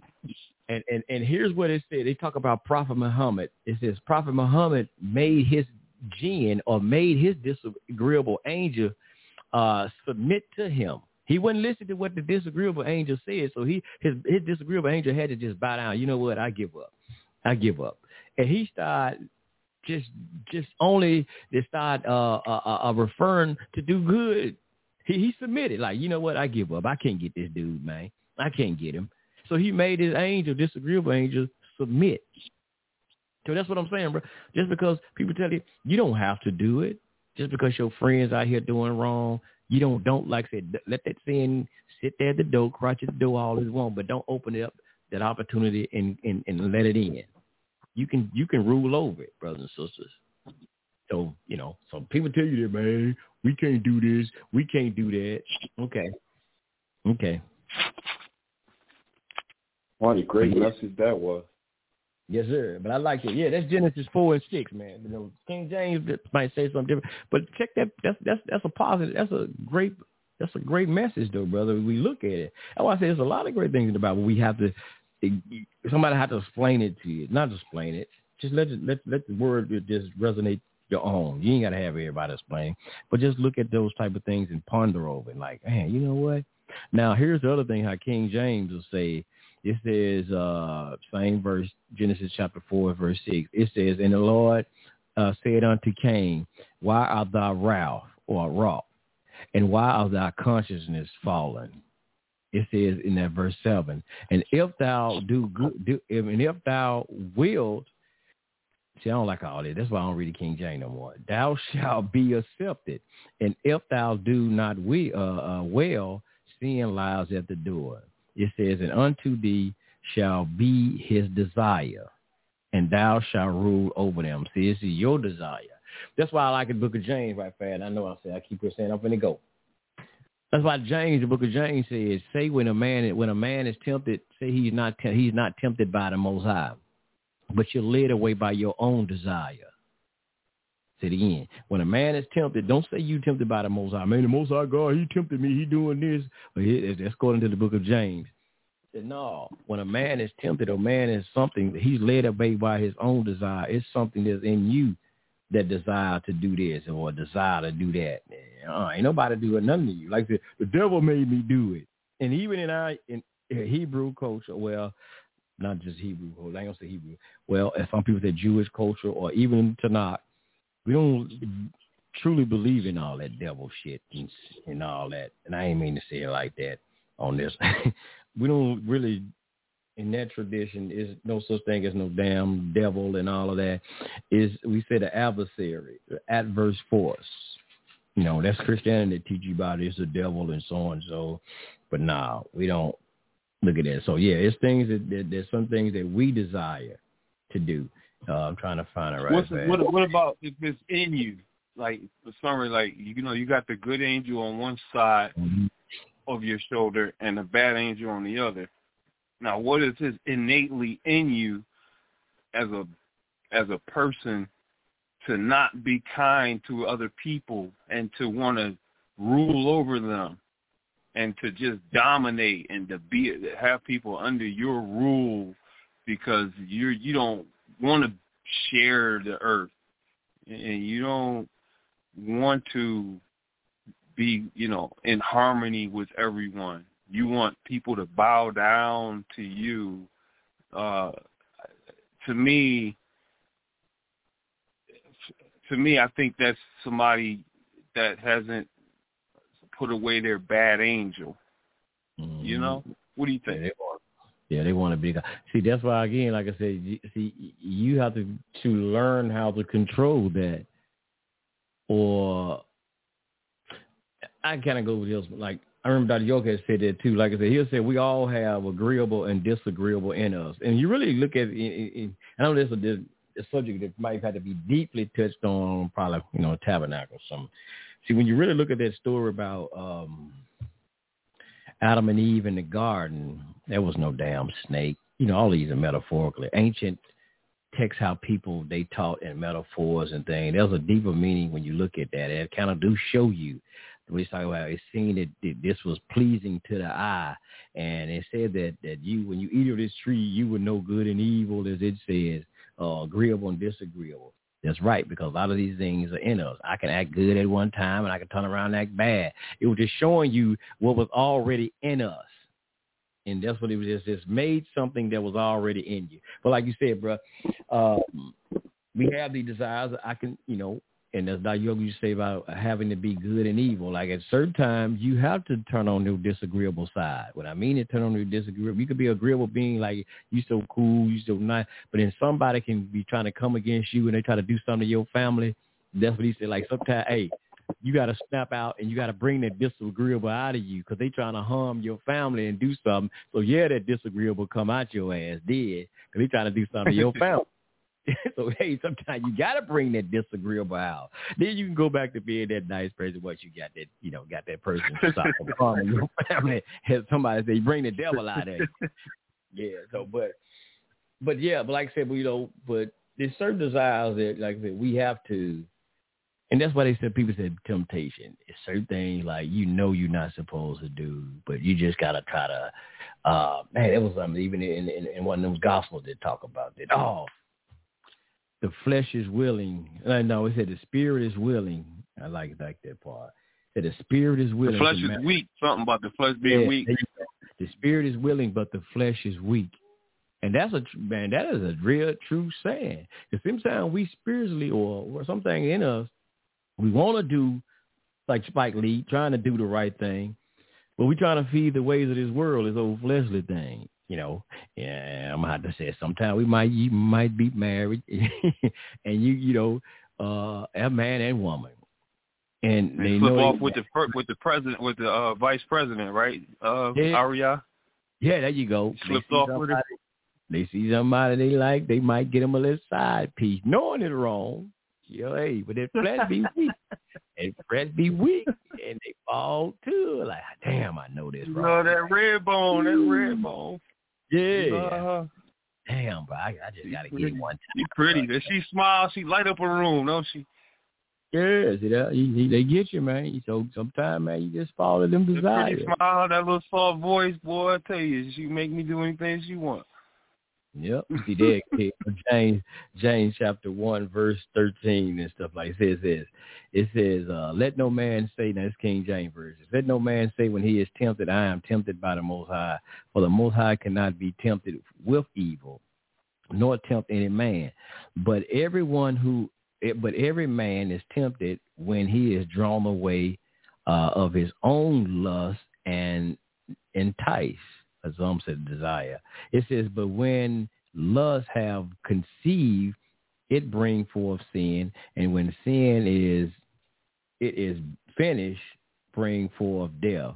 Now you know, not you physically die, but let me just get my other King James. I don't like this damn King James. I've been reading. I get into all of my other Tanakhs and everything. Not that I even believe in going in these Gospels. I, I still look at them. Man, whatever. Well, I really, I really enjoy when you do this because I mean, we used to do that a lot. Like you didn't have to like necessarily be teaching the class, but you'd be pulling out the Bible and the Torah, and we'd be, you know, just you'd be asking me what I thought, or you know, I'd ask you questions about stuff.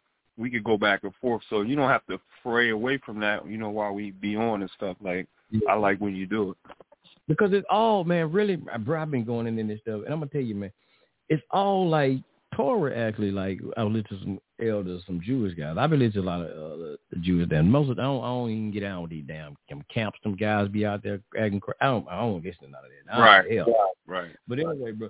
But like you said, it's it's like in all society when they talk about laws, or even in Kemet, laws of Ma'at, or whatever, it's teaching us. It's a teaching to to teach us as people how to to better conduct ourselves in our communal life, in our communities, in our nations.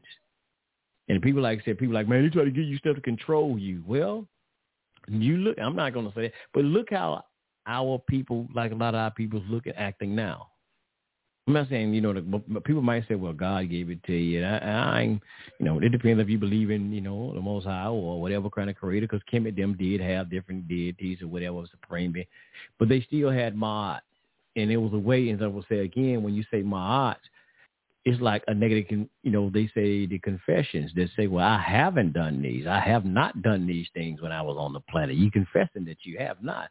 You know, they don't it's not like the Bible will uh, says or the Torah will say um, you should not. Like if somebody in the Torah is telling you you shouldn't do this, and the Ma'at is you are like I don't know because we don't know where we get it from. Because like we we don't see nowhere where somebody commanded us don't do it. We just admitting in the afterlife that hey I didn't do this.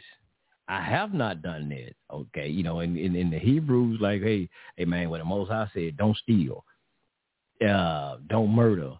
But in, in, in Kemet, you only see where it says in the afterlife, hey, I have not murdered. I have not stolen. I have not things. So you just confess that you haven't done it. So in a way, in a way it goes. So there's no reason to be arguing about it because, like I said, if we live by these standards, we should be better in, in, in our community life. I don't give a damn if you was living in Egypt or you were living in Israel. I'm just well, Kemet.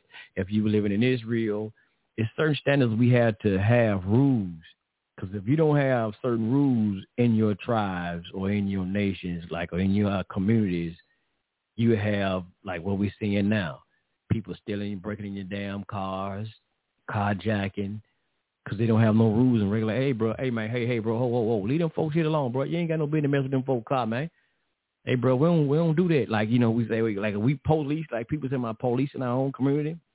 I mean, we got rules in this community, in our neighborhood. And we, hey, don't come over here, no throwing no paper on the ground.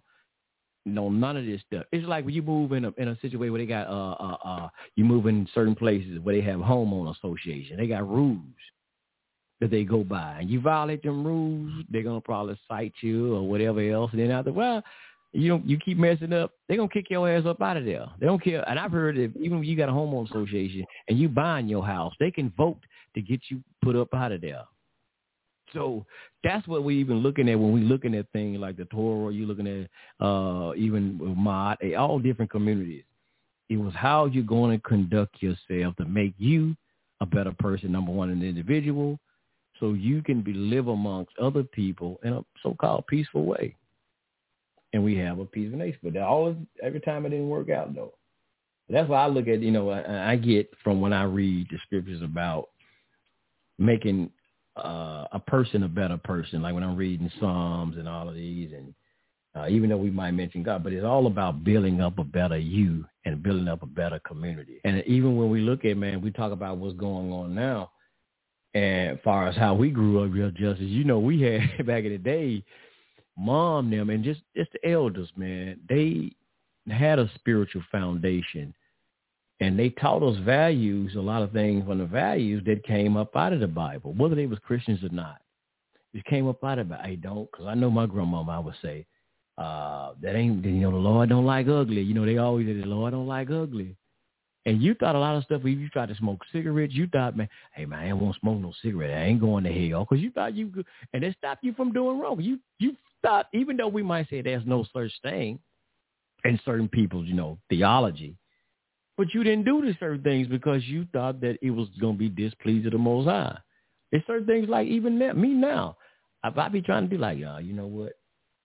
I don't know. I better not do that, man. Know, hell no, nah, I ain't, know, Most High ain't going to like that. Even though I might say I look at certain things as metaphors, but it, it certain things, it stopped me from going down certain paths I know I ain't got no business doing.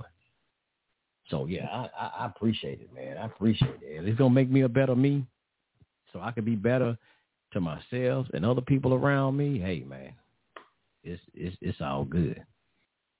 Now there's this um thing about um. We got one when minute. I said, "Oh, we got to go." I think it's in the cut. I'm just cut off. All right, if it do, then okay, it just do. But when I said that the 10 year old should go to jail for life, yeah. I wouldn't have said that in 2020. Mm. I'm only saying it because it's 2023 and I know what time it is. and these children are extra smart. And these ten year olds, I, I got I got a clip I wish I could play of a nine year old genius who said he has a theory to debunk Albert Einstein's theory of the Big Bang. And he he explained his theory a little bit, uh, and, and it, it was phenomenal. But this scientist guy who happened to be a black guy tried to say, well, you need to prove your theory by, you know, performing it and, and, and making it like where, okay, you you know, you proved it. But Albert Einstein ain't proved no Big Bang theory neither. He just it's just a theory. But this young nine year old black genius has a theory that debunks and discredits and shows you where he says this little nine year old came up with his theory of how things can't uh, happen the way that that man said and the way it really happened. You know, the way you know, existence began and whatnot. This little boy, uh, wish we had time that maybe I'll just send you the clip and you can you can watch it and then you can play Yeah. it next week or something. Okay. Yeah. Yeah, uh, yes, sir. I might just do another show Sunday. I might do something probably Sunday. Let me see what got it going on Sunday. I Okay. Really some Sunday probably. Sunday, I, I I I do I do you know be at the at the job, but I get off you know, but you know I might not be able to participate uh, Yeah, I fully, but I can participate. You know how I used to. I can still Oh, you know chime in and, and, and when I can and stuff. Yeah, yeah. I probably do it. Well, I do it earlier than, than what we're doing now, probably like six something. Because I think I'll be watching the game. So the game come on Sunday. It'll be going Oh, off oh. basketball. What game you watching? Memphis. I watched the Grizzlies and Ti- both of them were playing actually when we was on. The Grizzlies was on and the University of Memphis. I started out watching it. Uh, both I think both of them won. For a matter of fact, I think. But it was good. I know we had to do the show, so I got I got the first half with the Tigers, and uh, oh you don't, yeah, no. you don't, you can't do a show early on Tuesdays. I mean, on early on a Sunday, like a twelve Really? o'clock or eleven o'clock on your time. Yeah, damn, the Grizzlies lost. Oh yeah. Oh yeah, I, I, I can do that anytime on Sundays because I'm oh, off you work. could. yeah. Okay, like on a Sunday early in the morning, like eleven or twelve in the morning, like your time. Yeah, yeah. 'cause I'm I could I could get in to do a show then, but I have to go out a little later, about like three my time. I have to go out, get Oh, get ready to go to work. The only reason I like to say we do it now because, like I said, hey, I be working in the daytime. But yeah, because that's sometimes that's what I be trying to do. Uh, do some early. Man, morning- this boy, it's a child genius gives advice from astrophysicist Neil deGrasse. I remember. Oh no, he gets advice from, but no, this little boy laid it out so amazingly, talking about matter and how the way the Big Bang Theory it, it, it couldn't because matter is you know something that you can't you know destroy or create. This little boy he debunked that theory like brilliantly. I'm gonna see the clip and you tell me what you think. Oh yeah, yeah. I need to see that one. Yeah, I love to see that one. Nine years old, he's in college. He's in college. I think I seen something about that little boy the other day. I, I, I didn't see the video. I think I seen a news article about uh, some little genius little, little boy and already in college. Man, this boy, boy, this boy's amazing. My goodness, he's in college already. He's nine. That's why I'm talking about a ten-year-old. He's smart. He knows stuff, and he learned all this stuff, all this evil, wicked stuff from these movies and these video games. He's been desensitized towards killing and murder because he don't think that's real. And and and, and so yeah, a ten year old, if a nine year old's a genius, can debunk Einstein, and a ten year old can go to jail for life for killing somebody. That might be hmm. apples and oranges, but that's what there it is. Yeah. You get you one you want. There's so many theories to that because some people say, "Hey man, that's an old soul. Somebody done came back again." so he could Uh huh. Uh huh. That's the real Imhotep. he could have been be somebody who don't been here before. So hey, I so I don't know. See, this see there it go again. It'll be hard to convict every ten year old. Like, hey, you don't know who you convicted. That might be that little genius. He just went out and got in some trouble, or, somebody oh, else. please get out of here! You tripping? He got he got his mother and his father who raised him well, right there sitting by his side. I, Don't I'm me just that. saying, I'm just saying, but see, you want to convict him? He was with somebody, and and, and they did something, and, and he got Yeah. caught up. So you convicted That boy's so genius. smart, he ain't gonna get caught up. He ain't never gonna put himself in no dumb situation. He's a genius. You kidding me? Here's the situation. There's a lot of guys, a lot of people who didn't do stuff, but they was around other people and did shit. It's like you driving in your car. You don't know who got some weed in their pocket when they get in your car, some or some crack in their pocket when they get, and then they ride and throw that shit up under your seat when the police come and the police are having to search the car. Who, who, whose is this? That ain't mine, officer. What? I don't, don't know where that came from. That's your homie threw that, especially homie threw that shit up on your seat. You didn't know it. Then the people don't got got caught up like that. Like that ain't mine, and he I uh, know, hey, that, ain't, sure. either, that ain't mine either, officer. Oh well, who car is this? And that's your car. So who dope is it? That's your dope now. That's your dope. Cause they like, well, shit, you know, like, both of y'all going to jail. First they gonna say both of y'all going to jail. But if it's under your goddamn seat and that's your car registered, oh, that's your dope. But it really wasn't That's a night in jail for you, buddy. yeah, I'm talking about dope here. Oh, you've been more than a night in jail with dope. That's your possession charge. Well, So, I mean, they gotta prove your fingerprints and stuff. Like you got a lawyer, they gotta get your fingerprints and shit, match it to what's on there. No, no, they ain't doing all that. That's your goddamn dope. Unless one of y'all goddamn ain't go like that. they ain't dusting no fingerprint off no damn dope. That's your dope, Jack. Unless another your partner homie say, hey man, that's me, dog. That's my dope, man. Yeah, that wasn't here. So like I said, people Uh, a good lawyer, a good lawyer get you off of that one, man. A good People lawyer. Your friend threw that under there. You got a good lawyer, he gets you off of that. how you how you how you gonna prove it?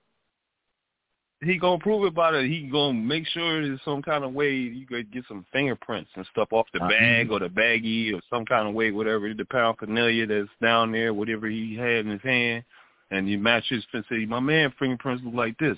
The fingerprints on that bag when it was examined looked like that. That's not the same. It don't match. So that wasn't my client's stuff. But but like I said again, you don't know. You don't even know it's just your the homie dope because you didn't know your homie had dope on him. Right. Right, Right. That's now, what I'm saying. you- You, you got a good alibi and everything, and you got a lawyer, and, and you paid that money. They they going you gonna get at least uh, you know get some kind of leniency going on with you. And like I said, you can't, cause like I said, I'm just using that scenario, cause you can't say, well, hey man, it must be here. You don't know where it came from. So you wondering too, damn, what the hell car they get in my car? Who ain't nobody been driving? You might say, well, damn, all the person been in the car is him. Well, you can't really Mhm. say it might be his though. You don't know. Well, you you know his character more than likely. You know Yeah, that like- it's his because you know you didn't have it. So if you I know you didn't have So it, he you know he sell dope. he the only one. Then he had to throw it up under the seat because you gonna tell the man, look, I don't even smoke weed, man. Look, you can drug test me. I don't even smoke that stuff. I can't stand weed. As a matter of fact, you know what I mean? I I don't want nobody in my car to smoke that stuff. You know, you can just make your whole pitch, but I'm just Yeah. saying, if you know you didn't do it, then you should be able to beat that. You think they want to hear that shit? Yeah, nah, that don't work, Jack. I mean, like if you prove you proving it. I mean, you getting a drug test. You telling them you hate weed. You let them know, look, that ain't my stuff. You you standing up for your rights. Like that was my that was somebody else's. Even if you don't want to say his name or my man, there was somebody that got in the car and, and whatever or however it went down, and they found that under the seat. You like, look, that wasn't mine. Somebody else do that. I don't even like that stuff. Somebody must dropped it in between the seat when they got in here one day. I don't know how I got there, and then it ended up under the seat, and then y'all found it, and then you blaming me, and I ain't looked under my seats in, in weeks and months because I don't be looking under the seat. you know what I'm saying? That's a hell of a situation where people don't get caught like that. Yes, sir. I know. But yeah, it's a great. But I'm gonna get my tail out. I got one more day, one more day to work, man. It's it's a short day to boss, so it's good. It's good. All right, just I appreciate it, bro. We go, yeah, we gonna we gonna touch on it. We'll we get uh, if we do. So we'd probably hit on the business and throw something else in there. But yeah, we can get in, still get into that business stuff too. We're gonna get it. We, uh, we'll do it. We can do it. Hell, I don't know. Come back and do it Sunday early. I get Wish off the uh, off the air, and we can do something early Sunday. Cause I see the game don't come on at one o'clock, so we can do it early morning Sunday. Yeah, I think by Sunday we'll be ready to go. Cause if you listen to the show Saturday night, and if I do throw that out there, it's gonna be the talk of the night. People gonna be chiming in. They're gonna be oh. getting on my case like you trying to, saying I'm an extremist and I shouldn't yeah. be on the show no more. And I don't yeah, care you, if they kick me off. I mean, you, you know, you whatever. I mess with you, bro, because I, I was like, damn. Just I can barely express myself over there sometime anyway. They always stop me from talking and cut me off. I'll be like, damn, I'm glad Coach Freedom back because I, now at least I can express myself without being yeah. cut off all the time. Yeah, because I got to hear the other one. I'm, I'm damn sure one. I, I usually be on VR on listening to some shows on VR, but hell no, I got to hear the other one. I want to. you pitched that damn. Oh yeah, you know I, I like to start. You know I like to cause a little, a little honest controversy. You know that. You know that about me, right? I got to hear that one though. I'm waiting though. Nah, I can't wait to hear it. Nah. a little honest controversy. I ain't trying to hurt nobody. Am I really? Yeah. I, I Actually, I'm trying to save lives. I'm trying to save lives, and this is the way to do it. If it wasn't 2023, I would not be saying this. If it was last year, I would be thinking about it hard. But this year, I know for sure we got to start it right there because these little children think they so grown that we got to stop them in their tracks and let them know your little life can be taken from you as far as if you kill somebody, you can be in jail for the rest of your little life because you know better than you should be killing nobody. You're only 10 years old. You shouldn't be nowhere near no gun. I think what I need to Period. do is just edit that part tonight from where you said that. Just cut that part and just play that right there. See, I'm going to tell y'all something. See, this is why y'all need to straighten y'all ass up. Y'all heard that dude right there? See what he trying to do to y'all mm-hmm. already? And he ain't even no politician. Now y'all imagine if he get to uh, get uh, uh to talk to a politician what gonna happen. See that? Y'all better straight y'all. oh, That's right. That's right. Cause I'm running for an office, and when I get in, you're a little child in trouble if he get in trouble. That's right. See, they got people like that want to throw you away. Y'all better straighten up. I need about that. Just, just edit that clip out just by itself and throw that out there. See that? Y'all better That's up. fine with me. I'll give you approval. I approve that. Hope uh, people right come there. no more. Y'all ass in trouble, Jack. See that? and maybe just that clip alone might deter him. I hope for something just like, God damn it. But look, man, look, you read it right from the Bible, man. Talk about some, uh, like, I mean, as far as how your parents would say, if if if you smoke cigarettes or if you sin in a certain way, you go into hell. That would deter you from wanting to do those type of sins. The same thing with my little gun bill. If that ten year old do that, that'll deter him from wanting to do it because it'll scare him straight, right? I hope. Damn, they don't even stone people to death no more. Hell, you going? You probably go back to the other one. No, well, I ain't say nothing like I, that. You know what though? I can only. Uh, well, I'm damn near. I'm about to tell off on myself. We ain't recording now though, so hell, I can. Okay. but I, okay. you know what? But I'm, I got to hear him get out of here though. But I, I, I was thinking about that the other day. I said, you know what? With this stuff going on, I said, damn, maybe. And I'm damn near thinking like you, Justice. I said, maybe we do need to go back to the Bible days. Goddamn it, all this back cutting off hands. Hey, why and, not? And and oh, and, and I go to stone, but cut, be like Saudi Arabia. You steal something, they cut you.